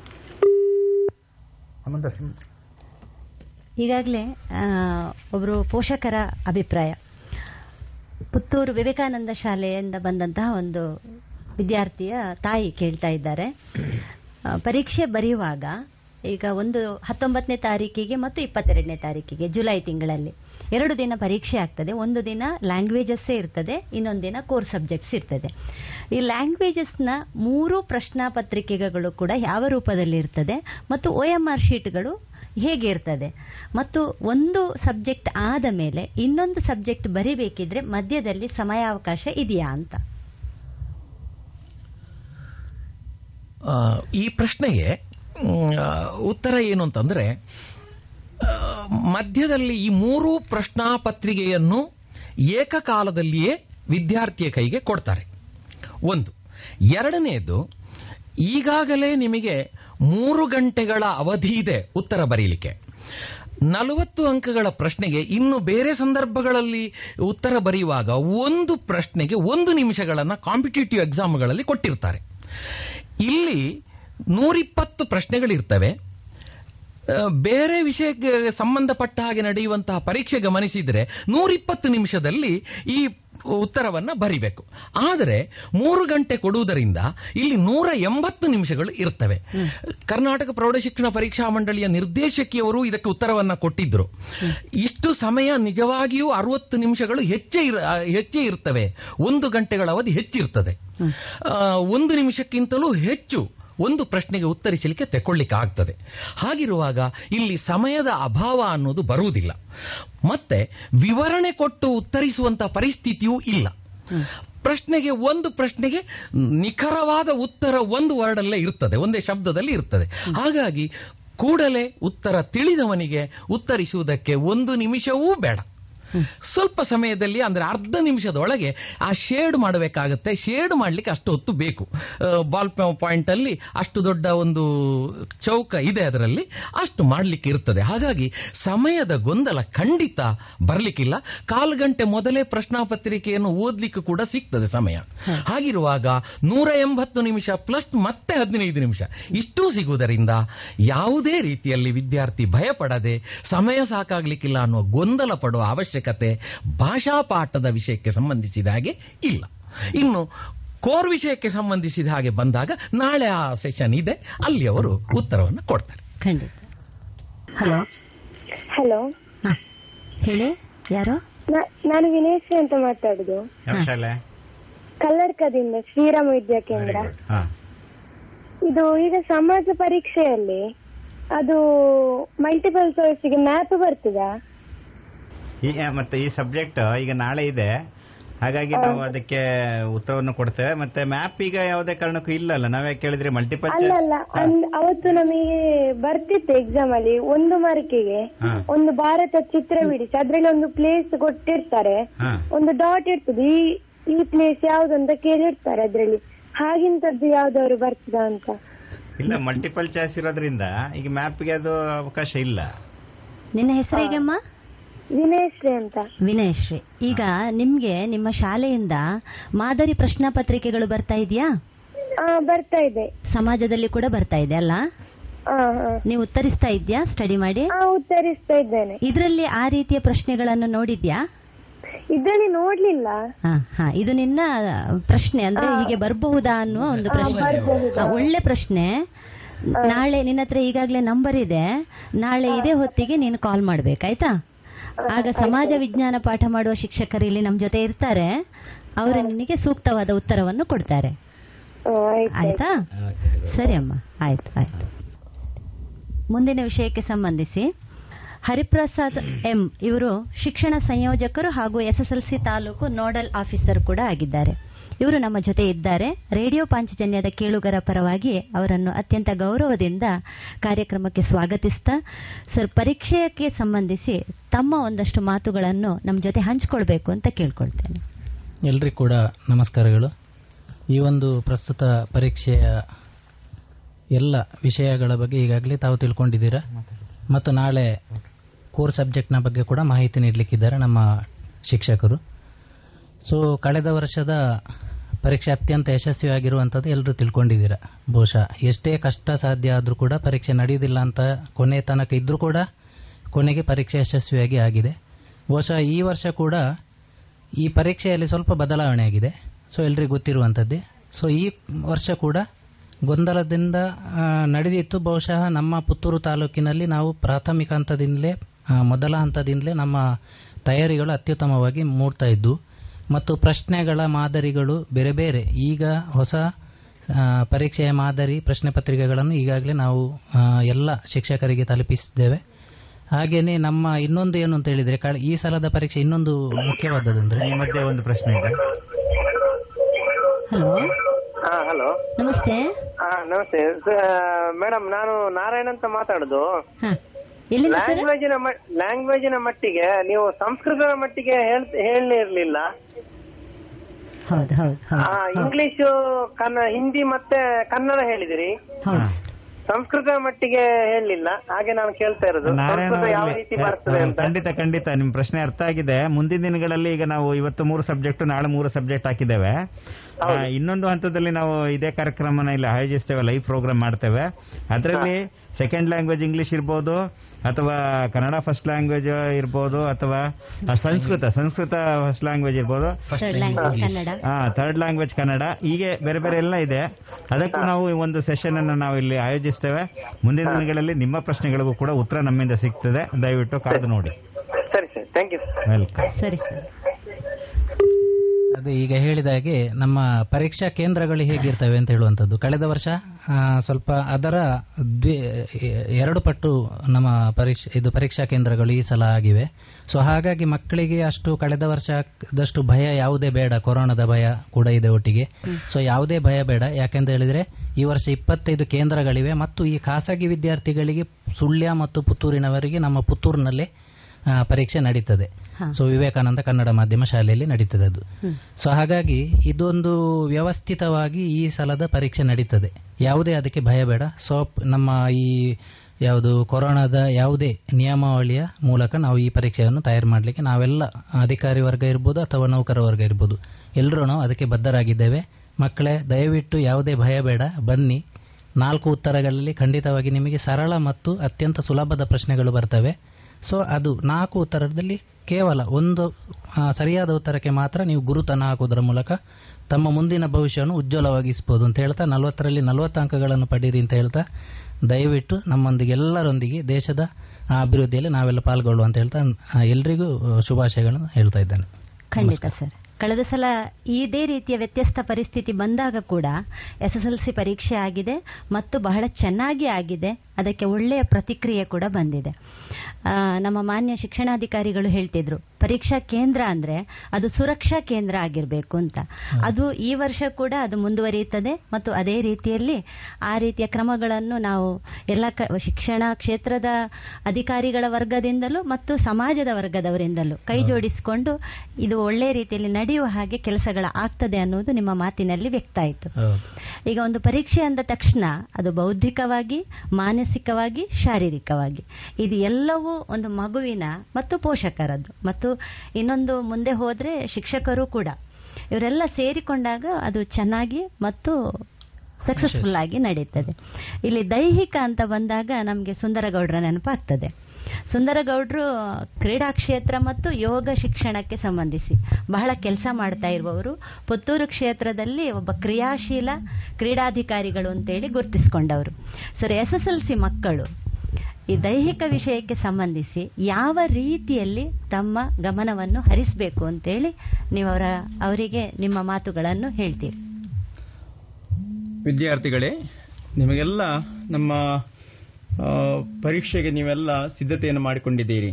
ಈಗಾಗಲೇ ನೀವು ಓದುವಿಕೆಯಲ್ಲಿ ಮತ್ತು ನಮ್ಮ ಶಿಕ್ಷಕರಲ್ಲಿ ಎಲ್ಲ ಚರ್ಚೆ ಮಾಡಿ ನಿಮ್ಮ ಸಮಸ್ಯೆಗಳಿಗೆ ಪರಿಹಾರವನ್ನು ಕಂಡುಕೊಳ್ತಾ ಇದ್ದೀರಿ. ಹಾಗೆ ನಾನು ಆರೋಗ್ಯದ ಬಗ್ಗೆ ಕೂಡ ನಿಮಗೆ ಒಂದಿಷ್ಟು ಕಿವಿ ಮಾತುಗಳನ್ನು ಹೇಳಲಿಕ್ಕೆ ಬಹಳ ಇಷ್ಟಪಡ್ತೇನೆ. ಈ ಸಂದರ್ಭದಲ್ಲಿ ನೀವು ನಿರಂತರವಾಗಿ ಓದುವಿಕೆಯಲ್ಲಿ ತಲ್ಲೀನರಾಗಿರುವಾಗ ಆಹಾರದ ವಿಷಯಗಳಿಗೆ ಕೂಡ ನೀವು ಗಮನವನ್ನು ಕೊಡಬೇಕು. ಹೆಚ್ಚಾಗಿ ನೀವು ಪ- ಪಾನೀಯ ಪದಾರ್ಥಗಳನ್ನು ಸೇವಿಸಿಕೊಳ್ಳಬೇಕು. ಪಾನೀಯ ಪದಾರ್ಥಗಳನ್ನು ಸೇವಿಸಿಕೊಂಡಾಗ ನಮಸ್ತೆ ಮ್ಯಾಮ್. ನಮಸ್ತೆ. ಯಾರು? ಸಿಂಚನ ಅಂತ. Karnataka public school Bellara ma'am ನನ್ನ ಡೌಟ್ ಬಂದು ಕನ್ನಡ ಸರ್ ಒಟ್ಟಿಗೆ ಹೇಳಿ ಅಮ್ಮ. ಸರ್ ಇದು ಗ್ರಾಮರ್ ಅಲ್ಲಿ ತದ್ದಿತ್ತಾಂತ ಮತ್ತು ಕೃದಾಂತ ಇಲ್ಲ ಕೇಳಲಿಲ್ಲ. ಒಂದ್ ಸ್ವಲ್ಪ ಗಟ್ಟಿಯಾಗಿ ಹೇಳ್ತೀರಾ? ಗ್ರಾಮರ್ ಅಲ್ಲಿ ಗ್ರಾಮರ್ ಅಲ್ಲಿ ತದ್ದಿತ್ತಾಂತ ಮತ್ತು ಕೃದಾಂತ. ಹೌದು. ಅದು ಸರ್ ಅದರಲ್ಲಿ ಇದು ತದ್ದಿತ್ತಾಂತ ಭಾವನಾಮ ಆಗುವಾಗ ಪೂ ಬರ್ತದೆ. ಹೂ. ಪೂ ಅಂದ್ರೆ ಪೂ ಬರುವಾಗ ತದ್ದಿತ್ತಾಂತ ಭಾವನೆ ಮಾಡ್ತದಲ್ಲ? ಒಂದು ನಿಮಿಷ ಅಮ್ಮ. ನಿನ್ ಪ್ರಶ್ನೆ ಅರ್ಥ ಆಯ್ತು ನನಗೆ. ಈ ತದ್ದಿತ ಅಂತ ಅಂದ ಕೂಡಲೇ ಎರಡು ಪದಗಳು. ಅದು ಒಂದು ನಾಮಪದ ಇನ್ನೊಂದು ಕ್ರಿಯೆಗೆ ಸಂಬಂಧಪಟ್ಟಂತದ್ದು ಒಟ್ಟಿಗೆ ಸೇರಿಕೊಂಡಿರುತ್ತದೆ ಉದಾಹರಣೆಗೆ ಬಳೆ ಮಾರುವವನು ಬಳೆಗಾರ. ಆ ಮಾರುವವನು ಅನ್ನುವಂತಹ ಕ್ರಿಯೆಗೆ ಸಂಬಂಧಪಟ್ಟ ಹಾಗೆ ಇರುವಂತಹ ಭಾಗವನ್ನು ತೆಗೆದು ಗಾರ ಎನ್ನುವ ಪ್ರತ್ಯಯವನ್ನು ಹಚ್ಚಿದಾಗ ಅಲ್ಲಿ ಬಳೆಗಾರ ಹೂಗಾರ ಹಣವಂತ. ಹೀಗೆ ನಾಮಪದಕ್ಕೆ ಅವ್ಯಯ ಪದವನ್ನು ಸೇರಿಸಿ ಭಾಷಾ ಸೌಂದರ್ಯವನ್ನು ಹೆಚ್ಚಿಸುವಂತಹ ಒಂದು ಪ್ರಕ್ರಿಯೆ ನಮ್ಮ ಕನ್ನಡ ಭಾಷೆಯಲ್ಲಿ ಇದೆ. ಈಗ ನೀನು ಕೇಳಿದ್ದು ಪೂ ಸೇರಿದರೆ ಅಂತ ಅಲ್ವಾ? ಹಲೋ. ಹೌದು ಈಗ ಅಪ್ಪು ಅನ್ನೋದು ಸೇರ್ತದೆ ಕೆಲವೊಮ್ಮೆ. ಏನಂದ್ರೆ ಉದಾಹರಣೆ ಹೇಳುದಿದ್ರೆ ಒಂದು ಒಂದು ಭಾಗವನ್ನ ತೆಕ್ಕೊಂಡಾಗ ಒಂದು ಉದಾಹರಣೆ ನಿನಗೆ ಕೊಡ್ತೇನೆ ಈಗ. ಒಂದು ಒಂದು ಒಂದು ಸನ್ನಿವೇಶದಲ್ಲಿ ಗಮನಿಸು. ಆ, ಒಂದು ಒಂದು ಒಂದೇ ಒಂದು ಸೆಕೆಂಡಿನಲ್ಲಿ ನಿನ್ನ ಗಮನಕ್ಕೆ ತರ್ತೇನೆ ಈ ವಿಷಯವನ್ನ. ನಿನ್ನ ಮನೆಯಲ್ಲಿ ಅಮ್ಮ? ಪೂ ಅಲ್ವಾ? ಬೆಳ್ಳಾರೆ. ಹಾ ಸರಿ ಸರಿ. ಸರಿ. ಈಗ ಪೂ ಅನ್ನುವಂತಹ ಪ್ರತ್ಯಯ ಬರುವಂತಹದ್ದು ಈಗ ಕರಿದರ ಭಾವ. ಕಪ್ಪು. ಪೂ ಪ್ರತ್ಯಯ ಬಂತು ನೋಡು. ಕರಿದರ ಭಾವ ಕಪ್ಪು. ಬಿಳಿದರ ಭಾವ ಬಿಳುಪು. ಆ, ಭಾವ ಬರುವಾಗ ಅಪ್ಪು ಅನ್ನುವಂತಹ ಪ್ರತ್ಯಯವು ನಾವು ಪದಕ್ಕೆ ಸೇರಿಕೊಳ್ತವೆ. ಈಗ ಈ ಹೇಳು. ನೆನಪು. ನೆನೆಯುವುದರ ಭಾವ ನೆನಪು. ಅದು ಉದಾಹರಣೆ ಹಾಗಾದ್ರೆ ಇದಕ್ಕೆ ಆಗ್ತದೆ ತದ್ದಿತ್ತ ಅಂತ ಭಾವನಾಮ. ಆಗ್ತದೆ ಆಗ್ತದೆ ಮತ್ತೆ ಅದು ಟೆಕ್ಸ್ಟ್ ಬುಕ್ ಅಲ್ಲಿ ಕೃದಂತ ಭಾವನಾಮಕ್ಕೆ ಅದು ಯಾಕಂದ್ರೆ ಕೆಲವೊಂದು ಪದಗಳು ತದ್ದಿತಾಂತವೂ ಆಗಿಯೂ ಕೃದಂತವಾಗಿಯೂ ಎರಡೂ ಒಂದು ಸನ್ನಿವೇಶಗಳು ಬರುವ ಸಾಧ್ಯತೆಗಳುಂಟು. ಕನ್ನಡ ಭಾಷೆಯಲ್ಲಿ ಕೆಲವು ಪದಗಳು ಸಂಧಿಯೂ ಆಗ್ತವೆ ಕೆಲವು ಪದಗಳು ಸಮಸವೂ ಆಗ್ತವೆ. ಹೀಗೆ ಎರಡೂ ವ್ಯಾಕರಣಕ್ಕೂ ಅನ್ವಯಗೊಂಡು ಕೆಲವು ಪದಗಳು ಬಳಕೆಯಾಗುವಂತಹ ಸಾಧ್ಯತೆಗಳು ಇವೆ. ಇದು ಕನ್ನಡ ಭಾಷೆಯ ಒಂದು ವೈಶಿಷ್ಟ್ಯ. ಓಕೆ. Thank you okay. ಅಂತ ಗೊಂದಲ ಇರುವ ಪ್ರಶ್ನೆಗಳು ಬರ್ಲಿಕ್ಕಿಲ್ಲ ಆಯ್ತಾ? ಈ ಸಲ ಬರುವ ಸಾಧ್ಯತೆಗಳು ಇಲ್ಲ. ಹಾ ಮ್ಯಾಮ್ ಒಳ್ಳೆ ಸರಿಯಾದ ನೀನು ಒಳ್ಳೆ ಪ್ರಶ್ನೆ ಕೇಳಿದ್ದೆ. ಚೆನ್ನಾಗಿತ್ತು ನಿನ್ನ ಪ್ರಶ್ನೆ. ಆಯ್ತಾ? ಥ್ಯಾಂಕ್ ಯು ಮ್ಯಾಮ್ ಹಾ ಸರಿ. ಮತ್ತೆ ವಿದ್ಯಾರ್ಥಿಗಳೇ ನಾನು ಈಗ ಹೇಳಿದೆ ನಿಮಗೆ ಪಾನೀಯ ಪದಾರ್ಥಗಳನ್ನು ಹೆಚ್ಚು ಸೇವಿಸಿಕೊಳ್ಬೇಕು ಅಂತ ಹೇಳುವಂತದ್ದು ಈ ಮಳೆಗಾಲದಲ್ಲಿ ನೀವು ಪಾನೀಯ ಪದಾರ್ಥಗಳಿಂದ ತಣ್ಣೀರನ್ನು ಮಾ- ಹೇಗೆ ಅಂತ ಹೇಳಿದ್ರೆ ಬಿಸಿಯ ಮಾಡಿದಂತಹ ನೀರನ್ನು ತಣಿಸಿ ಅದನ್ನು ಕುಡಿಬೇಕು. ಯಾಕೆ ಅಂತ ಹೇಳಿದ್ರೆ ಶೀತ, ಕೆಮ್ಮುಗಳೆಲ್ಲ ಬರುವಂತಹ ಒಂದು ಲಕ್ಷಣಗಳು ಕೂಡ ಈಗ ಇವೆ. ಇದನ್ನೆಲ್ಲ ಎದುರಿಸಲಿಕ್ಕೆ ನೀವು ಹೆಚ್ಚಿನ ಸಿದ್ಧತೆಯನ್ನು ಮಾಡಿಕೊಂಡು, ನಾನು ಪಾನೀಯ ಪದಾರ್ಥಗಳಂತ ಹೇಳಿದ್ರೆ ನೀವು ಜ್ಯೂಸ್ಗಳನ್ನ ಕುಡಿಬಹುದು ಅಥವಾ ಇನ್ನಿತರ ಅತಿ ಹೆಚ್ಚಾಗಿ ನೀರನ್ನು ಕುಡಿಯುವುದರ ಮೂಲಕ ಜೀರ್ಣಶಕ್ತಿಯನ್ನು ವೃದ್ಧಿಸಿಕೊಂಡು ಮತ್ತು ಗಡುಸಾದಂತಹ ಆಹಾರಗಳನ್ನು ಸೇವಿಸಬಾರದು. ಹಾಗೆ ಸಮಯವನ್ನು ಮೀರಿ ಹಲೋ ನಮಸ್ತೆ ಸರ್ ನಮಸ್ತೆ. ಯಾರು? ಸಂತ ಬಿಲಮನ ಪ್ರೌಢಶಾಲೆಯಿಂದ ಕೆ. ಶ್ರೇಯಸ್ ಕಾಮತ್ ಅಂತ ಮಾತಾಡುದು. ಹಾ. ಏನಮ್ಮ ನಿನ್ನ ಪ್ರಶ್ನೆ? ಹಲೋ ಹಲೋ ಕೇಳ್ತಾ ಇದೆ ಕೇಳ್ತಾ ಇದೆ. ಕನ್ನಡ ವಿಷಯದ ಮಾತಾಡ್ಬೇಕಿತ್ತು. ಪ್ರಶ್ನೆ ಕೇಳ ಈ ಛಂದಸ್ಸಿನ ವಿಷಯಕ್ಕೆ ಯಾವ ಟೈಪ್ ಕ್ವಶನ್ ಬರ್ತಾನೆ ಅಂತ ಕೇಳ್ಬೇಕಿತ್ತು. ಹಾ ಛಂದಸ್ಸಿನಲ್ಲಿ ಈಗ ಮೂರು ತರದ ಛಂದಸ್ಸಿದೆ. ಒಂದು ಮಾತ್ರಾಗಣ ಛಂದಸ್ಸು, ಇನ್ನೊಂದು ಅಕ್ಷರಗಣ ಛಂದಸ್ಸು. ಅಂಶಗಣ ಛಂದಸ್ಸು ಇದೆ, ಆದರೆ ಈ ಹಂತದಲ್ಲಿ ಪ್ರೌಢಶಾಲೆಯಲ್ಲಿ ಬರುವುದಿಲ್ಲ ಅದು. ಯಾವ ರೀತಿ ಪ್ರಶ್ನೆ ಬರ್ತದೆ ಅಂತ. ಉದಾಹರಣೆಗೆ ಕಂದ ಪದ್ಯದ ಪ್ರತಿಯೊಂದು ಗಣಸ್ಥಾನದಲ್ಲಿರುವ ಮಾತ್ರೆಗಳ ಸಂಖ್ಯೆ. ನಾಲ್ಕು, ಐದು, ಎಂಟು, ಹೀಗೆ ಕೊಟ್ಟಿರ್ತಾರೆ ಚಾಯ್ಸ್. ಉತ್ತರ ಕಂದ ಪದ್ಯದ ಪ್ರತಿಯೊಂದು ಗಣಸ್ಥಾನದಲ್ಲಿ ಬರುವ ಮಾತ್ರೆಗಳ ಸಂಖ್ಯೆ ಗೊತ್ತಿದೆಯಾ? ನಾಲ್ಕು. ಪ್ರತಿ ಗಣಸ್ಥಾನದಲ್ಲಿ ಬರುವುದು ನಾಲ್ಕು. ಇದು ಮಾತ್ರ ಗಣಕ್ಕೆ ಸಂಬಂಧಿಸಿದ ಒಂದು ಉದಾಹರಣೆ. ಈಗ ಅಕ್ಷರ ಗಣಕ್ಕೆ ಸಂಬಂಧಿಸಿದ ಹಾಗೆ, ಗುರು ಲಘು ಮೂರು ಬಂದರೆ, ಗುರು ಮೂರು ಇರ್ತದೆ ಇರ್ತದೆ ಒಂದು ಗಣಸ್ಥಾನದಲ್ಲಿ. ಆಗ ಆ ಗಣಕ್ಕೆ ಯಾವ ಹೆಸರು ಅಂತ ಕೇಳಿರ್ತಾರೆ. ಆವಾಗ ಅದು ಮಗಣ ಆಗಿರ್ತದೆ. ಮಗಣ, ನಗಣ, ಜಗಣ, ತಗಣ ಅಂತ ನಾಲ್ಕು ಆಪ್ಷನ್ ಕೊಟ್ಟಿರ್ತಾರೆ. ಈ ರೀತಿಯ ಪ್ರಶ್ನೆಗಳನ್ನ ಕೇಳ್ತಾರೆ. ಗುರು ಲಘು ಮೂರಿದೆ ಮನಗಣ ಅಂತ ಒಂದು ಪದ್ಯವೇ ಇದೆ. ಹಾಗೆ ಲಘು ಗುರು ಮೂರು ಇದ್ದರೆ ಹೀಗಾಗ್ತದೆ. ಗುರು ಮಧ್ಯದಲ್ಲಿ ಬಂದ್ರೆ ಹೀಗಾಗ್ತದೆ. ಕೊನೆಯಲ್ಲಿ ಬಂದ್ರೆ ಹೀಗಾಗ್ತದೆ ಅಂತ ನಿಯಮ ಇದೆ. ಹಾಗಾಗಿ ಪ್ರಶ್ನೆಯನ್ನ ಈ ರೀತಿ ಕೇಳುವ ಸಾಧ್ಯತೆ ಇದೆ. ಸಿಕ್ಕಿತ ಉತ್ತರ? ಸುಲಭ ಇದೆ ಪರೀಕ್ಷೆ ಆಯ್ತಾ? ಆಯ್ತು. ವಿದ್ಯಾರ್ಥಿಗಳೇ ಮತ್ತೊಂದು ನಿಮಗೆ ಒಂದು ಕಿವಿ ಮಾತು. ಸಮಯಕ್ಕೆ ಸರಿಯಾಗಿ ಆಹಾರಗಳನ್ನು ಸೇರಿಸಿಕೊಳ್ಬೇಕು ಉದಾಹರಣೆಗೆ ನೀವು ಓದುವ ಒಂದು ಗವಿಜಿಯಲ್ಲಿ ನಿಮ್ಮ ಆಹಾರದ ಸೇವನೆಯ ಒಂದು ಟೈಮ್ ಅನ್ನು ಮೀರಿ ತಗೊಳ್ತಾ ಇದ್ರೆ ಇದು ನಿಮ್ಮ ದೈಹಿಕವಾಗಿ, ಮಾನಸಿಕವಾಗಿ ನಿಮ್ಮ ಮೇಲೆ ವ್ಯತ್ಯಾಸಗಳನ್ನು ಬೀರ್ತದೆ. ಅದರಿಂದ ಬೆಳಿಗ್ಗಿನ ಬ್ರೇಕ್ಫಾಸ್ಟ್ ಅನ್ನು ಎಂಟು ಗಂಟೆಯೊಳಗೆ ನೀವು ಸೇವಿಸಿಕೊಳ್ಬೇಕು. ಮಧ್ಯಾಹ್ನದ ಊಟವನ್ನು ಒಂದು ಗಂಟೆಯೊಳಗೆ ನೀವು ಸೇವಿಸಿಕೊಳ್ಬೇಕು. ರಾತ್ರಿಯ ಊಟವನ್ನು ಎಂಟೂವರೆ. ಅಥವಾ ಎಂಟು ಗಂಟೆ ಒಳಗೆ ನೀವು ಸೇವಿಸಿ ನಿಮ್ಮ ಓದುವ ಪ್ರಕ್ರಿಯೆಯಲ್ಲಿ ನೀವು ನಿಮ್ಮನ್ನು ತೊಡಗಿಸಿಕೊಳ್ಬೇಕು.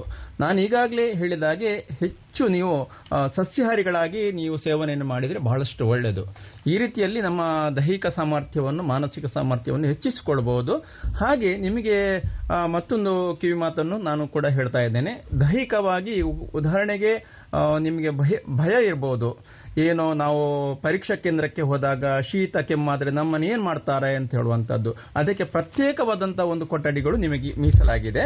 ಅಲ್ಲಿ ನಿಮ್ಮನ್ನು ಕುಳ್ಳಿರಿಸಿ ನಿಮಗೆ ಎಕ್ಸಾಮ್ ಅನ್ನು ಮಾಡ್ತಾರೆ. ಆದ್ರೆ ನೀವು ಅದರಲ್ಲಿ ಭಯ ಪಡುವಂತ ಅಗತ್ಯ ಇಲ್ಲ. ಅಥವಾ ಕೊರೋನಾದಿಂದ ಪೀಡಿತರಾದಂಥ ವಿದ್ಯಾರ್ಥಿಗಳು ಬರಬಹುದಾ ಎಂಬ ಒಂದು ಸಂಶಯ ಕೂಡ ನಿಮ್ಮಲ್ಲಿ ಇರಬಹುದು. ಅಂತವರನ್ನು ಗುರುತಿಸಿ ನಾವು ಬೇರೆ ಒಂದು ಸೆಂಟರ್ ಅಲ್ಲಿ ನಾವು ಕೋವಿಡ್ ಕೇರ್ ಸೆಂಟರ್ ಅಂತ ಒಂದು ಪರೀಕ್ಷಾ ಕೇಂದ್ರ ಇದೆ. ಅಲ್ಲಿಗೆ ಅವರನ್ನು ನಾವು ಇದು ಅಲ್ಲಿಗೆ ಕುಳ್ಳಿರಿಸಿ ಅವರಿಗೆ ಪ್ರತ್ಯೇಕವಾದಂತಹ ಒಂದು ಸೆಂಟರ್ ಅನ್ನು ಮಾಡ್ತೇವೆ. ಅಲ್ಲಿ ಅವರಿಗೆ ಪರೀಕ್ಷೆಗಳು ನಡೆಸ್ತೇವೆ. ಆದ್ದರಿಂದ ವಿದ್ಯಾರ್ಥಿಗಳು ಇದರ ಬಗ್ಗೆ ಭಯ ಪಡುವಂತ ಅವಶ್ಯಕತೆ ಇಲ್ಲ. ಶೀತ, ಕೆಮ್ಮು ಬಂದಂತಹ ವಿದ್ಯಾರ್ಥಿಗಳನ್ನು ಪ್ರತ್ಯೇಕಗೊಳಿಸುತ್ತೇವೆ ಅಥವಾ ಕೊರೋನಾದಿಂದ ಪೀಡಿತರಾದಂತಹ ವಿದ್ಯಾರ್ಥಿಗಳು ಬಂದರೆ ಅವರಿಗೆ ಪ್ರತ್ಯೇಕವಾದಂತಹ ಸೆಂಟರ್ಗಳನ್ನು ಮಾಡ್ತೇವೆ ಆದ್ರಿಂದ ದೈಹಿಕವಾಗಿ ನೀವು ಮಾನಸಿಕವಾಗಿ ಬಲಾಢ್ಯರಾಗಬೇಕು. ಯಾವುದೇ ರೀತಿಯ ಗೊಂದಲ ನಿಮ್ಮಲ್ಲಿ ಬೇಡ. ಭಯ ಬೇಡ ಎಂಬ ಒಂದು ಕಿವಿ ಮಾತನ್ನು ನಿಮಗೆ ಹೇಳ್ತೇನೆ ಮತ್ತೆ ನೀವು ಓದುವಾಗ ನಿಮಗೆ ಬೋರ್ ಅಂತ ಆಗ್ತದೆ. ಆಗ ಧ್ಯಾನವನ್ನು ಮಾಡಿ. ಧ್ಯಾನವನ್ನು ಮಾಡಿ, ನಿಮ್ಮ ಮನಸ್ಸನ್ನು ಪರಿವರ್ತನೆ ಮಾಡಿ. ಅಥವಾ ನಿಮಗೆ ಇನ್ನೂ ಆಗುದಿಲ್ಲ ಅಂತ ಹೇಳುವ ಸುಮ್ಮನೆ ಒಂದು ಐದು ನಿಮಿಷಗಳ ಕಾಲ ಆಚೆ ಪರಿಸರವನ್ನು ನೀವು ಗಮನಿಸಿಕೊಂಡು, ಆ ಪರಿಸರದ ಸವಿಯನ್ನು ಸವಿದಾಗ ನಿಮ್ಮಲ್ಲಿರುವಂತಹ ಮಾನಸಿಕ ಒತ್ತಡ ಅದು ದೂರ ಆಗ್ತದೆ. ಹೆಚ್ಚಾಗಿ ನಾವು ಧ್ಯಾನ ಮಾಡೋದ್ರಿಂದ ನಿಮ್ಮ ಮಾನಸಿಕ ಒತ್ತಡ ಕಡಿಮೆಯಾಗಿ ನೀವು ಓದುವಿಕೆಗೆ ಹೆಚ್ಚು ನಿಮ್ಮನ್ನು ತೊಡಗಿಸಿಕೊಳ್ಬಹುದು ಎಂಬ ಒಂದು ಕಿವಿಮಾತು ನಿಮಗೆ ವಿದ್ಯಾರ್ಥಿಗಳೇ. ಖಂಡಿತ ಸರ್. ಈಗಾಗಲೇ ಬೇರೆ ಬೇರೆ ವಿಷಯಗಳಿಗೆ ಸಂಬಂಧಿಸಿ ಮಕ್ಕಳಿಗೆ ಪರೀಕ್ಷಾ ಭಯವನ್ನು ಅಥವಾ ಪರೀಕ್ಷೆ ಸುಲಭ ಆಗುವ ರೀತಿಯಲ್ಲಿ ಯಾವ ರೀತಿ ಅವರು ಮನೋಧೈರ್ಯವನ್ನು ಮೂಡಿಸಿಕೊಳ್ಬೇಕು ಅಂತ ಹೇಳೋದು ಅವರಿಗೆ ತರಬೇತಿಯನ್ನು ಕೊಡಲಾಗಿದೆ. ಅದಕ್ಕೊಂದಷ್ಟು ಟಿಪ್ಸ್ಗಳನ್ನು ಬಳಸ್ತಾರೆ. ಈಗ ಒಂದು ಪರೀಕ್ಷೆಯನ್ನು ಎದುರಿಸಬೇಕಿದ್ರೆ ಯಾವ ಟಿಪ್ಸ್ ಅನ್ನು ಅನುಸರಿಸಿದ್ರೆ ನಾವು ನಮ್ಮ ಭಯವನ್ನು ದೂರ ಮಾಡಿಕೊಂಡು ಅದನ್ನು ಸುಲಭವಾಗಿ ಬರಿಬಹುದು ಅಂತ. ಈ ವಿಷಯಕ್ಕೆ ಸಂಬಂಧಿಸಿ ನಮ್ಮ ಇಂಗ್ಲಿಷ್ ಶಿಕ್ಷಕರು ಜಾರ್ಜ್ ಸರ್ ಅವರು ಮಾತಾಡಬೇಕು ಅಂತ ವಿನಂತಿ. ಇಂಗ್ಲಿಷ್ ಅಂದ್ರೆ ಸಾಮಾನ್ಯವಾಗಿ ಸ್ವಲ್ಪ ಮಕ್ಕಳಿಗೆ ಅಂಕ ಬರ್ತದಾ ಇಲ್ವಾ ಅಂತ ಹೇಳುವ ಗೊಂದಲ, ಭಯ ಅಲ್ಲ. ಈಗ ನಾವು ಈ ಒಂದು ಪ್ರೋಗ್ರಾಮ್ ಅಲ್ಲಿ ಇಟ್ಕೊಂಡಿರುವ ಒಂದು ಟ್ಯಾಗ್ ಲೈನ್ ಐ ಕ್ಯಾನ್ ಅಂತಿರುವುದು. ಸೊ ಅದನ್ನು ನಾವು ಗಮನದಲ್ಲಿ ಇಟ್ಕೊಂಡು ನಾವು ಅದನ್ನು ಸ್ಟಡಿ ಮಾಡಬೇಕಾಗ್ತದೆ. ಮೇನ್ ಆಗಿ ಇರುವ ವಿಷಯ ಏನು ಅಂತಂದ್ರೆ ಈಗ ನಿಮಗೆ ಫೋರ್ಟಿ ಕ್ವಶನ್ಸ್ ಇರುವುದರಿಂದಾಗಿ ಇಂಗ್ಲಿಷ್ಗೆ ಸಂಬಂಧಪಟ್ಟ ಹಾಗೆ ಆ ಪ್ರಶ್ನೆಯನ್ನು ಸರಿಯಾಗಿ ಓದಿ ಅರ್ಥ ಮಾಡಿಕೊಳ್ಳುವುದರಲ್ಲಿ ಕೆಲವೊಂದು ಸಮಸ್ಯೆಗಳು ನಿಮಗಿರಬಹುದು. ಮತ್ತೆ ನಾವು ಒಂದ್ಸಲ ಟಿಕ್ ಮಾಡಿದ ಮೇಲೆ ಅದು ತಪ್ಪಾಗಿದೆ ಇನ್ನು ಪುನಃ ಅದನ್ನು ರೀರೈಟ್ ಮಾಡಲಿಕ್ಕೆ ನಮಗೆ ಇರೇಸ್ ಮಾಡಲಿಕ್ಕೆ ಅಥವಾ ಏನೋ ವೈನರ್ ಹಾಕಲಿಕ್ಕೆ ಅವಕಾಶ ಇರುವುದಿಲ್ಲ. ಸೊ ಅದರಿಂದಾಗಿ ನಾವು ಏನ್ ಮಾಡಬಹುದು ಅಂತಂದ್ರೆ ಈಗ ಕಾಂಪಿಟೇಟಿವ್ ಎಕ್ಸಾಮ್ಸ್ ನಾವು ಬರೆಯುವಾಗ ಯಾವ ತರ ಮಾಡ್ತೇವೆ ಅಂತ ಹೇಳಿದ್ರೆ ಫಸ್ಟಿಗೆ ನಮ್ಮಲ್ಲಿ ಕ್ವಶನ್ ಬ್ಯಾಂಕ್ ಕ್ವಶನ್ ಬುಕ್ಲೆಟ್ ನಮ್ಮಲ್ಲಿ ಇರುತ್ತೆ ಸೊ ಅದರಲ್ಲಿ ಒಂದು ಪೆನ್ಸಿಲಿನ ಮೂಲಕ ನೀವು ಅದರಲ್ಲಿರುವ ಮೇನ್ ಆನ್ಸರ್ಸ್ ಸರಿಯಾದ ಉತ್ತರವನ್ನು ನಿಮಗೆ ಡೌಟ್ಸ್ ಇರುವುದನ್ನು ಬಿಟ್ಟು ಸರಿಯಾಗಿ ನಿಮಗೆ ಗೊತ್ತಿರುವ ಆನ್ಸರ್ಗಳನ್ನು ಟಿಕ್ ಮಾಡಿಕೊಂಡು ಹೋಗ್ಬೋದು. ಮತ್ತೆ ಕೊನೆಯಲ್ಲಿ ನಾವು ಶೇಡ್ ಮಾಡೋದಕ್ಕಿಂತ ಮುಂಚೆ ಇನ್ನೊಂದು ಸಲ ಅದನ್ನು ಸರಿಯಾಗಿ ಗಮನಿಸಿ ಸರಿಯಾಗಿ ಥಿಂಕ್ ಮಾಡಿ ಸರಿಯಾದ ಆನ್ಸರ್ ಅನ್ನು ಬರೆದಾಗ ಆವಾಗ ನಿಮಗೆ ಏನಲ್ಲಿ ಕನ್ಫ್ಯೂಷನ್ ಇರುವುದಿಲ್ಲ. ಇನ್ನೊಂದು ನಾವು ಫಸ್ಟಿಗೆ ಏನು ಗಡಿಬಿಡಿಯಲ್ಲಿ ಅರ್ಜೆಂಟ್ ಮಾಡಿಕೊಂಡು ನಾವು ಆನ್ಸರ್ ಬರೆದಾಗ ಅದು ತಪ್ಪಾದ ಮೇಲೆ ಇಡೀ ನಮ್ಮ ಪರೀಕ್ಷೆ ನಾವು ಟೆನ್ಷನ್ ಅಲ್ಲಿ ಇರುತ್ತೇವೆ ಸೊ ಇದು ಒಂದು ಟಿಪ್ಸ್ ನಿಮಗೆ ಹೇಳಿಕೊಡುವುದು. Use a pencil and tick the correct answers first ಮತ್ತೆ ನೀವು ಇನ್ನೊಂದು ಸಲ ಸರಿಯಾಗಿ ಕ್ವಶನ್ ಅನ್ನು ಓದಿ ಅರ್ಥ ಮಾಡಿಕೊಂಡು ನಿಮಗೆ ಆನ್ಸರ್ ಬರೆದ್ರೆ ಅದು ನಿಮಗೆ ಸುಲಭ ಆಗ್ತದೆ ಅಂತ ಅನಿಸುತ್ತೆ. ಈಗಾಗಲೇ ಸರ್ ಆಗ ನಮ್ಮ ಕ್ಷೇತ್ರ ಶಿಕ್ಷಣಾಧಿಕಾರಿಗಳು ಹೇಳ್ತಾ ಮುಂದಿನ ವಿದ್ಯಾಭ್ಯಾಸಕ್ಕೆ ನೀವು ಒಳ್ಳೆ ಅಂಕಗಳನ್ನು ಪಡೆಯುವುದು ಮುಖ್ಯ ಅಂತೇಳಿ ಉಲ್ಲೇಖ ಮಾಡಿದ್ರು. ಈ ಒಳ್ಳೆ ಅಂಕಗಳನ್ನು ಪಡಿಬೇಕಿದ್ರೆ ಪರೀಕ್ಷೆ ಮಾತ್ರ ಅಲ್ಲ ಅದಕ್ಕೆ ಕಲಿಕೆ ಬೇಕು ಅನ್ನುವ ಒಂದು ಮನೋಸ್ಥಿತಿಯು ಕೂಡ ಮಗುವಿಗೆ ಇರಬೇಕು. ಹಾಗೆ ಈ ಕಲಿಕಾ ನಿರಂತರತೆಯನ್ನು ಈಗಿನ ನಮ್ಮ ಎಸ್ ಎಸ್ ಎಲ್ ಸಿ ಮಕ್ಕಳು ಹೇಗೆ ಕಾಯ್ದುಕೊಳ್ಬೇಕು ಅಂತ ಹೇಳಬೇಕು. ಎಲ್ಲ ವಿದ್ಯಾರ್ಥಿಗಳೇ, ಪೋಷಕರೇ, ಈಗಾಗಲೇ ಸಾಕಷ್ಟು ಮಾಹಿತಿನ ಕೊಟ್ಟಿದ್ದೇವೆ. ಕಳೆದ ವರ್ಷ ಸಹ ನಾವು ಅತ್ಯಂತ ಯಶಸ್ವಿಯಾಗಿ ಪರೀಕ್ಷೆ ನಿಭಾಯಿಸಿದ್ದೇವೆ. ಇದರ ಉದ್ದೇಶ ಅಂತ ಹೇಳಿದ್ರೆ ವಿದ್ಯಾರ್ಥಿಗಳ ಸುರಕ್ಷತೆಗೆ ನಮ್ಮ ಆದ್ಯತೆ. ಈಗಾಗಲೇ ತಿಳಿಸಿದಾಗೆ ಇದು ಪರೀಕ್ಷಾ ಕೇಂದ್ರ ಮಾತ್ರ ಅಲ್ಲ, ಅದು ಸುರಕ್ಷಾ ಕೇಂದ್ರ ಅನ್ನುವಾಗೆ ನಮ್ಮ ಆಂಕರ್ ಅವರು ಹೇಳಿದ್ದಾರೆ, ತಿಳಿಸಿದ್ದಾರೆ. ಅದೇ ದೃಷ್ಟಿಯಲ್ಲಿ ಈ ಶೈಕ್ಷಣಿಕ ವರ್ಷದಲ್ಲಿ ಸಹ ನಾವು ಪರೀಕ್ಷಾ ಕೇಂದ್ರಗಳನ್ನೇ ಹೆಚ್ಚುವರಿಯಾಗಿ ಮಾಡಿಕೊಂಡಿದ್ದೇವೆ. ಹನ್ನೆರಡು ಇದ್ದದ್ದು ಇಪ್ಪತ್ತೈದು ಆಗಿದೆ. ಮತ್ತೆ ಪ್ರತಿ ವಿದ್ಯಾರ್ಥಿಗೆ ಅನುಕೂಲಕರವಾಗಿ ಅವನ ಹತ್ತಿರ, ಮನೆಯಿಂದ ಹತ್ತಿರದಲ್ಲೇ ಸನಿಹದಲ್ಲೇ ಇರುವ ಹಾಗೆ ಮಾಡಿದ್ದೇವೆ. ಕನಿಷ್ಠ ನಾಲ್ಕೈದು ಕಿಲೋಮೀಟರ್ ಅಂತರ ಇರಬಹುದು ಅಲ್ಲಿಗೆ ಪೋಷಕರು ಹಾಗೆ ನಮ್ಮ ಶಿಕ್ಷಕರು ಆ, ಮಗುವಿನ ಜವಾಬ್ದಾರಿಯನ್ನು ತೆಗೆದುಕೊಳ್ಳುವ ಮೂಲಕ ಪರೀಕ್ಷಾ ಕೇಂದ್ರಕ್ಕೆ ಕರೆತರುವಂಥ ವ್ಯವಸ್ಥೆ ಆಗಬೇಕು. ಕಳೆದ ವರ್ಷ ನಾವು ಬಸ್ಸಿನ ವ್ಯವಸ್ಥೆ ಮಾಡಿದ್ವಿ. ಈ ವರ್ಷ ಬಸ್ಸಿನ ವ್ಯವಸ್ಥೆ ಇರೋದಿಲ್ಲ. ಯಾಕೆ ಹೇಳಿದ್ರೆ ಹನ್ನೆರಡು ಕೇಂದ್ರ ಇದ್ದಾಗ ತುಂಬಾ ದೂರ ಇದ್ದದ್ದು ನೋಡ್ತೇವೆ. ಇಪ್ಪತ್ತೈದು, ಮೂವತ್ತು ಕಿಲೋಮೀಟರ್. ಬಟ್ ಈ ವರ್ಷ ಆ ಒಂದು ಪ್ರಮೇಯ ಇಲ್ಲದಿರೋದ್ರಿಂದ ನಿಮ್ಮ ಒಂದು ಸ್ವಾಸಕ್ತಿಯಲ್ಲಿ ನೀವು ಬರಬಹುದಾಗ್ತದೆ ಆ ದೃಷ್ಟಿಯಿಂದ ನೀವು ಹಾಜರಾಗಬಹುದು. ಧೈರ್ಯವಾಗಿ ಬನ್ನಿ ಪರೀಕ್ಷೆಗೆ. ಯಾವುದೇ ಆತಂಕ ಬೇಡ. ಪರೀಕ್ಷೆ ಸಹ ಈ ವರ್ಷ ತುಂಬಾ ಅತ್ಯಂತ ಸರಳವಾಗಿದೆ ಅಂತ ಆಗಿದೆ ಈಗಾಗಲೇ. ತುಂಬಾ ಆಸಕ್ತಿಯಿಂದ ಪರೀಕ್ಷೆ ಬರೆಯಬೇಕು ತುಂಬಾ ಖುಷಿಯಿಂದ. ನಾವೀಗಾಗಲೇ ಒಂದು ಪತ್ರ ಬರೆದಿದ್ದೇವೆ. ಹಾಗೆ ಒಂದು ವಿಡಿಯೋ ಕ್ಲಿಪ್ಪಿಂಗ್ ಕೂಡ ಕೊಟ್ಟಿದ್ದೇವೆ ವಿದ್ಯಾರ್ಥಿಗಳಿಗೆ. ಏನು ಪತ್ರದಲ್ಲಿ ಕೂಡ ನಿಮಗೆ ಉತ್ತಮವಾದ ಅಂಶಗಳನ್ನು ಹೇಳಿದ್ದೇವೆ. ಇವೆಲ್ಲರೂ ಒಂದು ಧನಾತ್ಮಕವಾದ ಆಲೋಚನೆ ಮಾಡಿ. ಉತ್ಸಾಹದಿಂದ ಬನ್ನಿ, ಪರೀಕ್ಷೆಯನ್ನು ಹಬ್ಬವಾಗಿ ಆಚರಿಸಬೇಕಂತ ಹೇಳಿದ್ದೇವೆ ನಿಮಗೆ. ಆ ದೃಷ್ಟಿಯಲ್ಲಿ ನಮ್ಮೆಲ್ಲ ಶಿಕ್ಷಕರು ಈಗಾಗಲೇ ಮಾರ್ಗದರ್ಶನ ಕೊಟ್ಟಿದ್ದಾರೆ.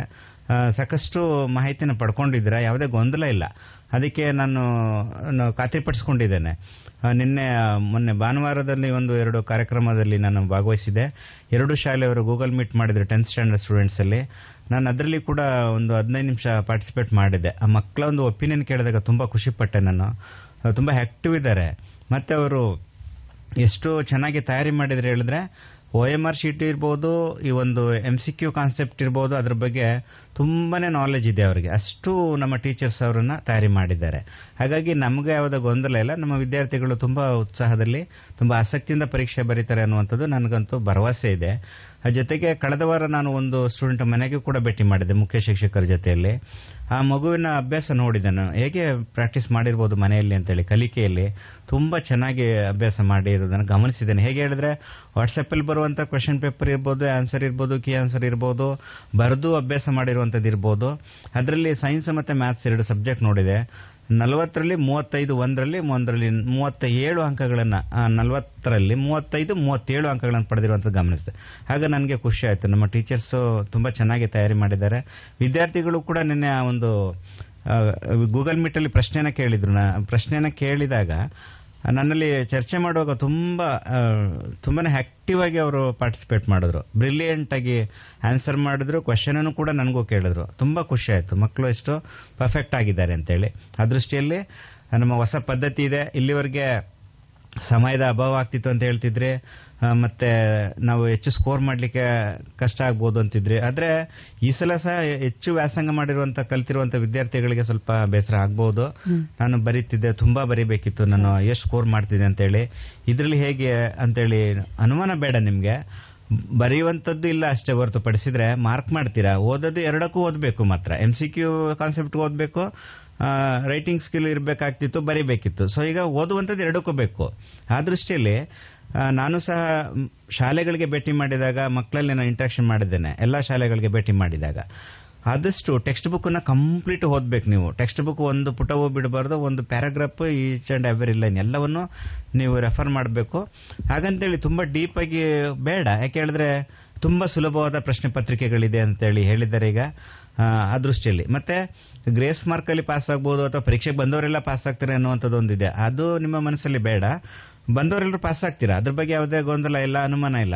ಆದ್ರೆ ನನ್ನ ಒಂದು ಸಲಹೆ ಹೆಚ್ಚು ಅಂಕಗಳನ್ನು ಪಡಿಬೇಕು. ನೀವು ಹೇಗೆ ಅಂತ ಹೇಳಿದ್ರೆ ನಿಮ್ಮದೇ ಪ್ರಾಮಾಣಿಕ ಸ್ವಪ್ರಯತ್ನದಿಂದ ಮಾರ್ಕ್ ತಗೋಬೇಕು. ನಾವು ಗ್ರೇಸ್ ಮಾರ್ಕ್ ಅಲ್ಲಿ ತಗೊಂಡಾಗ ಬರುವಂತ ಮಾರ್ಕ್ ಕಾರ್ಡ್ ಇದಕ್ಕೂ ವ್ಯತ್ಯಾಸ ಇದೆ.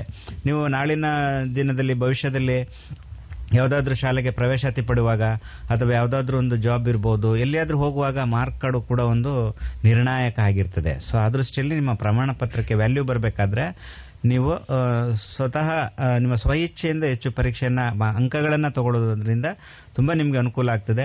ಗ್ರೇಸ್ ಮಾರ್ಕಲ್ಲಿ ಪಾಸ್ ಆದ್ರು ಅನ್ನುವಂಥದ್ದು ಬೇಡ ನಮಗೆ. ಆ ದೃಷ್ಟಿಯಲ್ಲಿ ಒಂದು ಒಳ್ಳೆ ಆಸಕ್ತಿಯಿಂದ ನೀವು ಕಲಿತಾ ಇದ್ದೀರಾ. ನಮ್ಮ ಶಿಕ್ಷಕರಂತೂ ಎಲ್ಲ ವಿದ್ಯಾರ್ಥಿಗಳನ್ನು ತುಂಬಾನೇ ಅವರ ಹಿಡಿತದಲ್ಲಿ ಅಥವಾ ಅವರ ಒಂದು ಸಂಪರ್ಕದಲ್ಲಿ ಇಟ್ಕೊಂಡಿದ್ದಾರೆ. ಸಂಪರ್ಕವನ್ನು ಸಾಧಿಸುವಲ್ಲಿ ಅವರು ಯಶಸ್ವಿಯಾಗಿದ್ದಾರೆ. ಸೊ ಅದು ನನಗೆ ಖಾತ್ರಿಪಡಿಸ್ಕೊಂಡಿದ್ದೇನೆ. ಆ ದೃಷ್ಟಿಯಲ್ಲಿ ಎಲ್ಲರಿಗೂ ಶುಭವಾಗಲಿ. ಯಾವುದೇ ಆತಂಕ ಬೇಡ. ಯಾವುದೇ ಗೊಂದಲಗಳಿದ್ದರೆ ನಾವು ನಿಮ್ಮ ಜೊತೆಗಿದ್ದೇವೆ.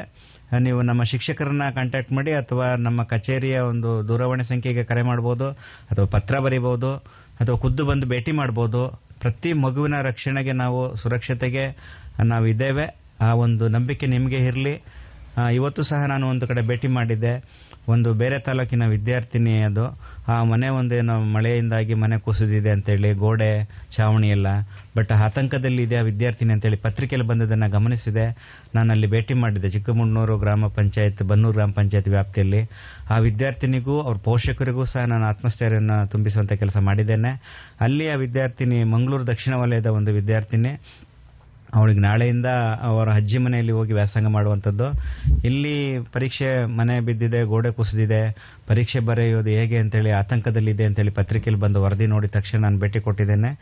ನಮ್ಮಿಂದ ಯಾವ ಸಹಕಾರ ಬೇಕಂತಲೂ ಸಹ ಕೇಳಿದ್ದೇವೆ. ಅಲ್ಲಿರುವಂಥ ಒಬ್ಬ ವಿದ್ಯಾರ್ಥಿ ಕೂಡ ಎಂಟನೇ ತರಗತಿ, ಸರ್ಕಾರಿ ಹಿರಿಯ ಪ್ರಾಥಮಿಕ ಶಾಲೆ ಚಿಕ್ಕಮೂಡ್ನೂರಿಂದ ಅವನು ಉತ್ತೀರ್ಣ ಸೆವೆಂತಿಂದ ಆಗಿದ್ದಾನೆ. ಎಂಟನೇ ತರಗತಿಗೆ ಪ್ರವೇಶತೆ ಬೇಕು. ನಾಳೆನೇ ನಮ್ಮ ಸಿ ಆರ್ ಪಿ ಮೂಲಕ ಅವನಿಗೆ ಅಡ್ಮಿಷನ್ ಆಗ್ತಾ ಇದೆ, ಕೊಂಬೆಟ್ಟು ಪಿ ಯು ಕಾಲೇಜಲ್ಲಿ ಸೊ ಇಷ್ಟು ಕೇರ್ನ ನಾವು ತಗೋತೀವಿ ಮಕ್ಕಳ ಬಗ್ಗೆ. ಹಾಗಾಗಿ ನೀವು ಧೈರ್ಯವಾಗಿರಿ. ನಿಮ್ಮ ಮಕ್ಕಳಿಗೋಸ್ಕರ ನಾವಿದ್ದೇವೆ. ಆ ಮಗುವಿನ ಒಂದು ಹಿತರಕ್ಷಣೆ ನಮ್ಮ ಜವಾಬ್ದಾರಿ ಅಂತೇಳಿ ನಾವು ಭಾವಿಸಿದ್ದೇವೆ. ಎಲ್ರಿಗೂ ಶುಭವಾಗಲಿ. ಸರ್, ಒಬ್ರು ಶಿಕ್ಷಕರ ಒಂದು ಕಳಕಳಿಯ ಪ್ರಶ್ನೆ. ಆರಂಭದ ದಿನಗಳಲ್ಲಿ ಪರೀಕ್ಷೆಗೆ ಸಂಬಂಧಿಸಿ ಮಕ್ಕಳಲ್ಲಿ ಬಹಳ ಒಂದು ಸೀರಿಯಸ್ನೆಸ್ ಇತ್ತು. ಅವರ ಕಲಿಕಾ ತೀವ್ರತೆ ಕೂಡ ಹೆಚ್ಚಿತ್ತು. ಆದರೆ ಇತ್ತೀಚೆಗೆ ಅದು ಕಡಿಮೆ ಆಗ್ತಾ ಬಂದಿದೆ ಅಂತೇಳಿ ಅವರಿಗೊಂದು ಅವರಲ್ಲಿ ಒಂದು ಅಸಹಾಯಕತೆ. ಹಾಗಾಗಿ ಅವರು ಫೋನ್ ಮಾಡಿ ಪೋಷಕರಲ್ಲಿ ಮಾತಾಡಿಸ್ತಾ ಇರುವಾಗ ಪೋಷಕರೊಬ್ಬರು ಪ್ರತಿಕ್ರಿಯೆ ಕೊಟ್ಟದ್ದನ್ನು ಅವರು ಹೇಳಿಕೊಂಡ್ರು. ಏನು ಅಂದರೆ ಎಲ್ಲರನ್ನೂ ಪಾಸ್ ಮಾಡ್ತಾರೆ. ಹಾಗಾಗಿ ಅವನು ಕೆಲಸಕ್ಕೆ ಹೋಗ್ತಾ ಇದ್ದಾನೆ. ಈ ಈ ರೀತಿಯ ಒಂದು ಉತ್ತರ ಬಂದಾಗ ಅವರಿಗೆ ಶಿಕ್ಷಕರಿಗೆ ಬಹಳ ಒಂದು ಅಸಹಾಯಕತೆಯ ಪರಿಸ್ಥಿತಿ ಆಯಿತು. ಹಾಗೆ ಅವರು ಆ ಪ್ರಶ್ನೆಯನ್ನು ಕಳಿಸ್ಕೊಟ್ಟಿದ್ದಾರೆ. ಈ ನಿಟ್ಟಿನಲ್ಲಿ ಪೋಷಕರಲ್ಲಿ ನೀವು ಹೇಳುವ ಮಾತು. ಪೋಷಕರಲ್ಲಿ ನೀವು ಈ ಒಂದು ವಿಷಯದಲ್ಲಿ ಯಾವುದೇ ಕಾರಣಕ್ಕೂ ನೀವು ಆತ್ಮಸ್ಥೈರ್ಯನ ಕಳ್ಕೊಳ್ಳೋದು ಬೇಡ. ವಿದ್ಯಾರ್ಥಿಯ ಮನವನ್ನ ಗೆಲ್ಲಬೇಕು ನೀವು. ಯಾಕೆ ಹೇಳಿದ್ರೆ ನನಗೆ ಕೆಲವು ವಿದ್ಯಾರ್ಥಿಗಳು ಪೋಷಕರ ಪ್ರಶ್ನೆಗಳನ್ನು ಕೇಳಿದ್ರು ಅಥವಾ ದೂರವಾಣಿ ಮೂಲಕ ನನ್ನ ಮಕ್ಕಳ ಜೊತೆ ಇಂಟ್ರಾಕ್ಷನ್ ಮಾಡುವಾಗ ಅಥವಾ ಗೂಗಲ್ ಮೀಟಲ್ಲಿರುವಾಗ ಪೋಷಕರು ನನಗೆ ಮಾತಾಡಿದ್ದಾರೆ. ನಮಗೆ ಒಂದು ಅನುಕೂಲ ಆಗಿದೆ. ವಿದ್ಯಾರ್ಥಿಗಳು ಶಿಕ್ಷಕರ ಜೊತೆಯಲ್ಲಿ ಅಥವಾ ತರಗತಿಯಲ್ಲಿ ಇದ್ದಾಗ ನಿಯಂತ್ರಣಕ್ಕೆ ಬರ್ತಿದ್ರು. ಶಿಕ್ಷಕರು ಸಂಪೂರ್ಣ ಮಾರ್ಗದರ್ಶನ ನೀಡಿ, ಅವನ ಕಲಿಕೆಗೆ ಪೂರಕವಾದ ವಾತಾವರಣ ಕಲ್ಪಿಸ್ತಿದ್ರು. ಆದರೆ ಇವತ್ತು ಶಿಕ್ಷಕರು ಮಗುವಿನ ಜೊತೆಯಲ್ಲಿಲ್ಲ. ಆದರೆ ಒಂದು ಸಂತೋಷ ಅಂತ ಹೇಳಿದ್ರೆ, ಆ ಮಗು ನಮ್ಮ ಜೊತೆಲಿದ್ದಾನೆ ಹಾಗಾಗಿ ನಮಗೊಂದು ಧೈರ್ಯ ಬಂದಿದೆ. ನಾವು ಅವನನ್ನು ಸುರಕ್ಷಿತವಾಗಿ ನೋಡ್ಕೋತಿದ್ದೇವೆ. ಜೊತೆಗೆ ಮಾರ್ಗದರ್ಶನ ನೀಡ್ತಾ ಇದ್ದೇವೆ. ಅವನ ಕಲಿಕೆಗೆ ಬೇಕಾದಂಥ ಎಲ್ಲ ವ್ಯವಸ್ಥೆನ ನಾವು ಮಾಡ್ಕೊಂಡಿದ್ದೇವೆ. ಪ್ರತಿನಿತ್ಯ ಅವನನ್ನು ಗಮನಿಸ್ತಾ ಇದ್ದೇವೆ ಅನ್ನುವಂಥ ಒಂದು ಉತ್ತರವನ್ನು ಕೂಡ ಕೊಟ್ಟಿದ್ದಾರೆ. ಆ ದೃಷ್ಟಿಯಲ್ಲಿ ಪೋಷಕರಲ್ಲಿ ಸಹ ಈ ಒಂದು ಕಳಕಳಿ ಇರಬೇಕು. ಪ್ರಥಮವಾಗಿ ಆ ಮಗುವನ್ನ ನಿಮ್ಮ ನಿಯಂತ್ರಣದಲ್ಲಿ ಇಟ್ಕೊಳ್ಳಿ. ಅವನಿಗೆ ಬುದ್ಧಿ ಮಾತನ್ನ ಹೇಳಬೇಕು ಮಾರ್ಗದರ್ಶನ ಕೊಡಬೇಕು ವಿಶ್ವಾಸಕ್ಕೆ ತಗೋಬೇಕು ಅವನನ್ನ. ಆ ನೆಲೆಯಲ್ಲಿ ಪಾಸ್ ಅಂತ ಹೇಳಿದ್ದು ಯಾಕೆ ಅಂತ ಹೇಳಿದ್ರೆ ಅವನು ಪರೀಕ್ಷೆಗೆ ಬರಬೇಕು ಅನ್ನುವಂಥದ್ದು ಪರೀಕ್ಷೆಗೆ ಬಗ್ಗೆ ಭಯ ಬೇಡ. ಈ ಒಂದು ವಾತಾವರಣದಲ್ಲಿ ಪರೀಕ್ಷೆ ಇಲ್ಲವೇ ಇಲ್ಲ ಅನ್ನುವಂಥದ್ದೊಂದು ಸುದ್ದಿ ಇತ್ತು. ಅದನ್ನ ಹೋಗ್ಲಾಡಿಸ್ಬೇಕು ಮಗುವಿನ ಮನಸ್ಸಿನಿಂದ ಅಂತೇಳಿ ಈ ಒಂದು ವ್ಯವಸ್ಥೆಯನ್ನ ಜಾರಿ ಮಾಡಲಾಗಿದೆ. ಹಾಗಂತೇಳಿ ಎಲ್ಲೋ ಕೆಲಸ ಮಾಡ್ಕೊಂಡು ಬಂದು ಪರೀಕ್ಷೆ ಬಂದು ಕೂತ್ರೆ ಪಾಸ್ ಅನ್ನುವಂಥದ್ದು ಪ್ರಯೋಜನ ಇಲ್ಲ. ನಾನು ಈಗಾಗಲೇ ಅದ್ರ ಬಗ್ಗೆ ಹೇಳಿದ್ದೇನೆ ನಿಮಗೆ. ಸೊ ಅದು ಹೆಚ್ಚು ಅಂಕವನ್ನ ತಗೊಳ್ಳುವಂಥದ್ದು ಭವಿಷ್ಯಕ್ಕೆ ಆಗಬೇಕು. ಮುಂದಿನ ಶೈಕ್ಷಣಿಕ ಜೀವನಕ್ಕೆ ಆ ಶಿಕ್ಷಣದ ಮೂಲಕ ಒಂದು ಭವಿಷ್ಯನ ರೂಪಿಸಿಕೊಳ್ಳಿಕ್ಕೆ ಒಂದು ವ್ಯವಸ್ಥೆ ಆಗಬೇಕು ಅನ್ನೋಂಥದ್ದು ನಮ್ಮ ಉದ್ದೇಶ ಆಗಿದೆ. ದಯವಿಟ್ಟು ಪೋಷಕರು ಆ ಒಂದು ನಿಮ್ಮ ಮನೋಭಾವನೆ ಏನಿದೆ ಅದು ಬದಲಾಯಿಸ್ಕೊಳ್ಳಿ. ನಾಳೆಯಿಂದ ಆದರೂ ಇನ್ನು ಮೂರು ವಾರ ಪರೀಕ್ಷೆ ಇದೆ. ನಾಳೆಯಿಂದಲೇ ಅಥವಾ ಇವತ್ತಿಂದಲೇ ಆ ಮಗುವನ್ನು ವಿಶ್ವಾಸಕ್ಕೆ ತಗೊಳ್ಳಿ. ಅವನಿಗೆ ಸ್ವಲ್ಪ ಆತ್ಮವಿಶ್ವಾಸವನ್ನು ಹೆಚ್ಚಿಸಿ ಹೆಚ್ಚು ಮಾರ್ಗವರ್ಗ ಮಾರ್ಗದರ್ಶನ ತಿಳುವಳಿಕೆ ಕೊಡಿ. ಸಾಧ್ಯವಾದರೆ ಶಿಕ್ಷಕರಿಗೆ ಅವ್ರನ್ನ ಹೆಚ್ಚು ಸಂಪರ್ಕವನ್ನು ಸಂಪರ್ಕವನ್ನ ಮಾಡಲಿಕ್ಕೆ ಪ್ರಯತ್ನ ಪಡಿ. ಖಂಡಿತ ಸರ್. ಒಟ್ಟು ಒಟ್ಟಾರೆಯಾಗಿ ಈ ವರ್ಷ ಹತ್ತನೇ ತರಗತಿ ಪರೀಕ್ಷೆ ಬರೀಲಿಕ್ಕೆ ಇರುವಂತಹ ಮಕ್ಕಳು ಅವರ ಒಂದು ಪರೀಕ್ಷೆಗೆ ಶುಭ ಹಾರೈಕೆಯನ್ನು ಹಾರೈಸ್ತಾ, ಇಂದು ನಮ್ಮ ರೇಡಿಯೋ ಪಾಂಚಜನ್ಯದಲ್ಲಿ ನೇರ ಫೋನ್ ಇನ್ ಕಾರ್ಯಕ್ರಮದಲ್ಲಿ ಭಾಷಾ ವಿಷಯಕ್ಕೆ ಸಂಬಂಧಿಸಿ ನಾವೊಂದಷ್ಟು ವಿಷಯಗಳನ್ನು ಚರ್ಚೆ ಮಾಡಿದೆವು. ಒಂದಷ್ಟು ಪ್ರಶ್ನೆಗಳು ಬಂತು, ಸಂದೇಹಗಳು ಬಂತು. ಹಾಗಾಗಿ ಇವರಿಗೆಲ್ಲರಿಗೂ ಕೂಡ ಸೂಕ್ತವಾದ ಉತ್ತರ ಸಿಕ್ಕಿದೆ ಅಂತ ಅನಿಸ್ತದೆ. ಇನ್ನೊಂದಷ್ಟು ಜನ ಇನ್ನೂ ಪ್ರಶ್ನೆಗಳನ್ನು ಕಳಿಸಿದ್ದಾರೆ. ಅದಕ್ಕೆ ಈಗಾಗಲೇ ಸಮಯ ಆಗ್ತಾ ಬಂದಿದೆ. ಹಾಗಾಗಿ ಇವತ್ತಿನ ಈ ಕಾರ್ಯಕ್ರಮವನ್ನು ನಾವು ಇಲ್ಲಿಗೆ ಮುಗಿಸ್ತಾ ಇದ್ದೇವೆ. ಈ ಕಾರ್ಯಕ್ರಮದಲ್ಲಿ ಇವತ್ತು ನಮ್ಮ ಕ್ಷೇತ್ರ ಶಿಕ್ಷಣಾಧಿಕಾರಿಗಳಾದ ಶ್ರೀಯುತ ಲೋಕೇಶ್ ಸಿ ಅವರಿದ್ದಾರೆ. ಅವರಿಗೆ ಎಲ್ಲಾ ಕೇಳುಗರ ಪರವಾಗಿ ಮತ್ತು ರೇಡಿಯೋ ರೇಡಿಯೋ ಪಾಂಚಜನ್ಯದ ಪರವಾಗಿ ಹೃತ್ಪೂರ್ವಕ ವಂದನೆಗಳನ್ನು ಸಲ್ಲಿಸ್ತಾ ಇದ್ದೇನೆ. ಥ್ಯಾಂಕ್ ಯು ಮೇಡಮ್ ಪಂಚಜನ್ಯ ಒಂದು ರೇಡಿಯೋ ವಾಹಿನಿಯವರಿಗೆ ಹಾಗೆ ನಿಮಗೂ ಸಹ ಧನ್ಯವಾದಗಳು. ಇನ್ನು ನಮ್ಮ ಜೊತೆ ವಿಷಯ ಶಿಕ್ಷಕರಾದಂತಹ ಶ್ರೀಯುತ ಜಾರ್ಜ್ ಕೆವಿ ಇಂಗ್ಲಿಷ್ ವಿಷಯಕ್ಕೆ ಸಂಬಂಧಿಸಿ ಹಾಗೂ ಸತ್ಯಶಂಕರ ಭಟ್ ಕನ್ನಡ ವಿಷಯಕ್ಕೆ ಸಂಬಂಧಿಸಿ ಹಾಗೂ ಸಂಧ್ಯಾ ರಾವ್ ಅವರು. ಅವರು ಹಿಂದಿ ಭಾಷಾ ವಿಷಯಕ್ಕೆ ಸಂಬಂಧಿಸಿ ನಮ್ಮ ಒಂದಷ್ಟು ಪ್ರಶ್ನೆಗಳಿಗೆ ಉತ್ತರ ನೀಡಿದ್ದಾರೆ. ಮುಂದಿನ ದಿನಗಳಲ್ಲಿ ಕೂಡ ಮಕ್ಕಳಿಗೆ ಏನಾದರೂ ಸಂದೇಹಗಳಿದ್ರೆ ಖಂಡಿತವಾಗಿಯೂ ಕೂಡ ನೀವು ಈ ಪ್ರಶ್ನೆಗಳನ್ನು ಕಳಿಸಿಕೊಡ್ಬೋದು. ಅದಕ್ಕೆ ನಿಮಗೆ ಸೂಕ್ತವಾದ ಉತ್ತರವನ್ನು ಕೊಡುವಂತಹ ಒಂದು ಪ್ರಯತ್ನ ಕೂಡ ಇಲ್ಲಿಂದ ಆಗ್ತದೆ. ಹಾಗಾಗಿ ನಿಮ್ಮ ಉಪಸ್ಥಿತಿಯನ್ನು ಇವತ್ತು ಈ ಸಂದರ್ಭದಲ್ಲಿ ರೇಡಿಯೋ ಪಾಂಚಜನ್ಯದ ಎಲ್ಲ ಕೇಳುಗರ ಪರವಾಗಿ ನಿಮಗೆ ವಂದನೆಗಳನ್ನು ಅರ್ಪಿಸ್ತಾ ಇದ್ದೇವೆ sir. Thank you ma'am thank you ಜೊತೆಗೆ ನಮ್ಮ ಕ್ರೀಡಾಧಿಕಾರಿಗಳಾದಂತಹ ಶ್ರೀಯುತ ಸುಂದರಗೌಡ ಅವರು ಇದ್ದಾರೆ. ಹಾಗೂ ಎಸ್ಎಸ್ಎಲ್ಸಿ ತಾಲೂಕು ನೋಡಲ್ ಅಧಿಕಾರಿಯಾಗಿರುವಂತಹ ಶ್ರೀಯುತ ಹರಿಪ್ರಸಾದ್ ಕೂಡ ಅವರಿದ್ದಾರೆ. ಅವರಿಗೂ ಕೂಡ ನಮ್ಮೆಲ್ಲರ ಪರವಾಗಿ ವಂದನೆಗಳನ್ನು ಅರ್ಪಿಸ್ತಾ ಇದ್ದೇವೆ. ನಾಳೆ ಸಮಯ ಆರು ಗಂಟೆಗೆ ಸರಿಯಾಗಿ ನಮ್ಮ ಗಣಿತ ಸಮಾಜ ವಿಜ್ಞಾನ ಹಾಗೂ ವಿಜ್ಞಾನ ವಿಷಯಕ್ಕೆ ಸಂಬಂಧಿಸಿ ನೇರ ಫೋನ್ ಇನ್ ಕಾರ್ಯಕ್ರಮ ನಡೀಲಿಕ್ಕಿದೆ. ವಿದ್ಯಾರ್ಥಿಗಳ ಪೋಷಕರು ತಮ್ಮ ಪ್ರಶ್ನೆಗಳಿಗೆ ಇಲ್ಲಿ ಫೋನ್ ಮಾಡಿ ತಮ್ಮ ಉತ್ತರಗಳನ್ನು ಪಡ್ಕೊಳ್ಬಹುದು ಅಂತ ಕೇಳ್ಕೊಳ್ತಾ ಇಂದಿನ ಈ ಕಾರ್ಯಕ್ರಮಕ್ಕೆ ಇಲ್ಲಿ ಮುಕ್ತಾಯ ಹೇಳ್ತಾ ಇದ್ದೇವೆ. ಎಲ್ಲಾ ಕೇಳುಗರಿಗೆ ಕೂಡ ವಂದನೆಗಳು. ನಾಳೆ ಪ್ರಶ್ನೆ ಕೇಳಲು ಹೊರಟಿರುವಂತ ಈಗಾಗಲೇ ಸುಮಾರು ಪ್ರಶ್ನೆಗಳು ಬಂದಿದೆ. ನಾಳಿನ ವಿಷಯಕ್ಕೆ ಸಂಬಂಧಿಸಿ ಅಂತವರಿಗೆ ಈಗ ನೀವು ಫೋನ್ ಮಾಡಿ, ಫೋನ್ ನಂಬರಿಗೆ ಹೇಳ್ತಾ ಇದ್ದೇನೆ. ಸೊನ್ನೆ ಎಂಟು ಎರಡು ಐದು ಒಂದು ಎರಡು ಒಂಬತ್ತು ಎಂಟು ನಾಲ್ಕು ಒಂಬತ್ತು ಒಂಬತ್ತು.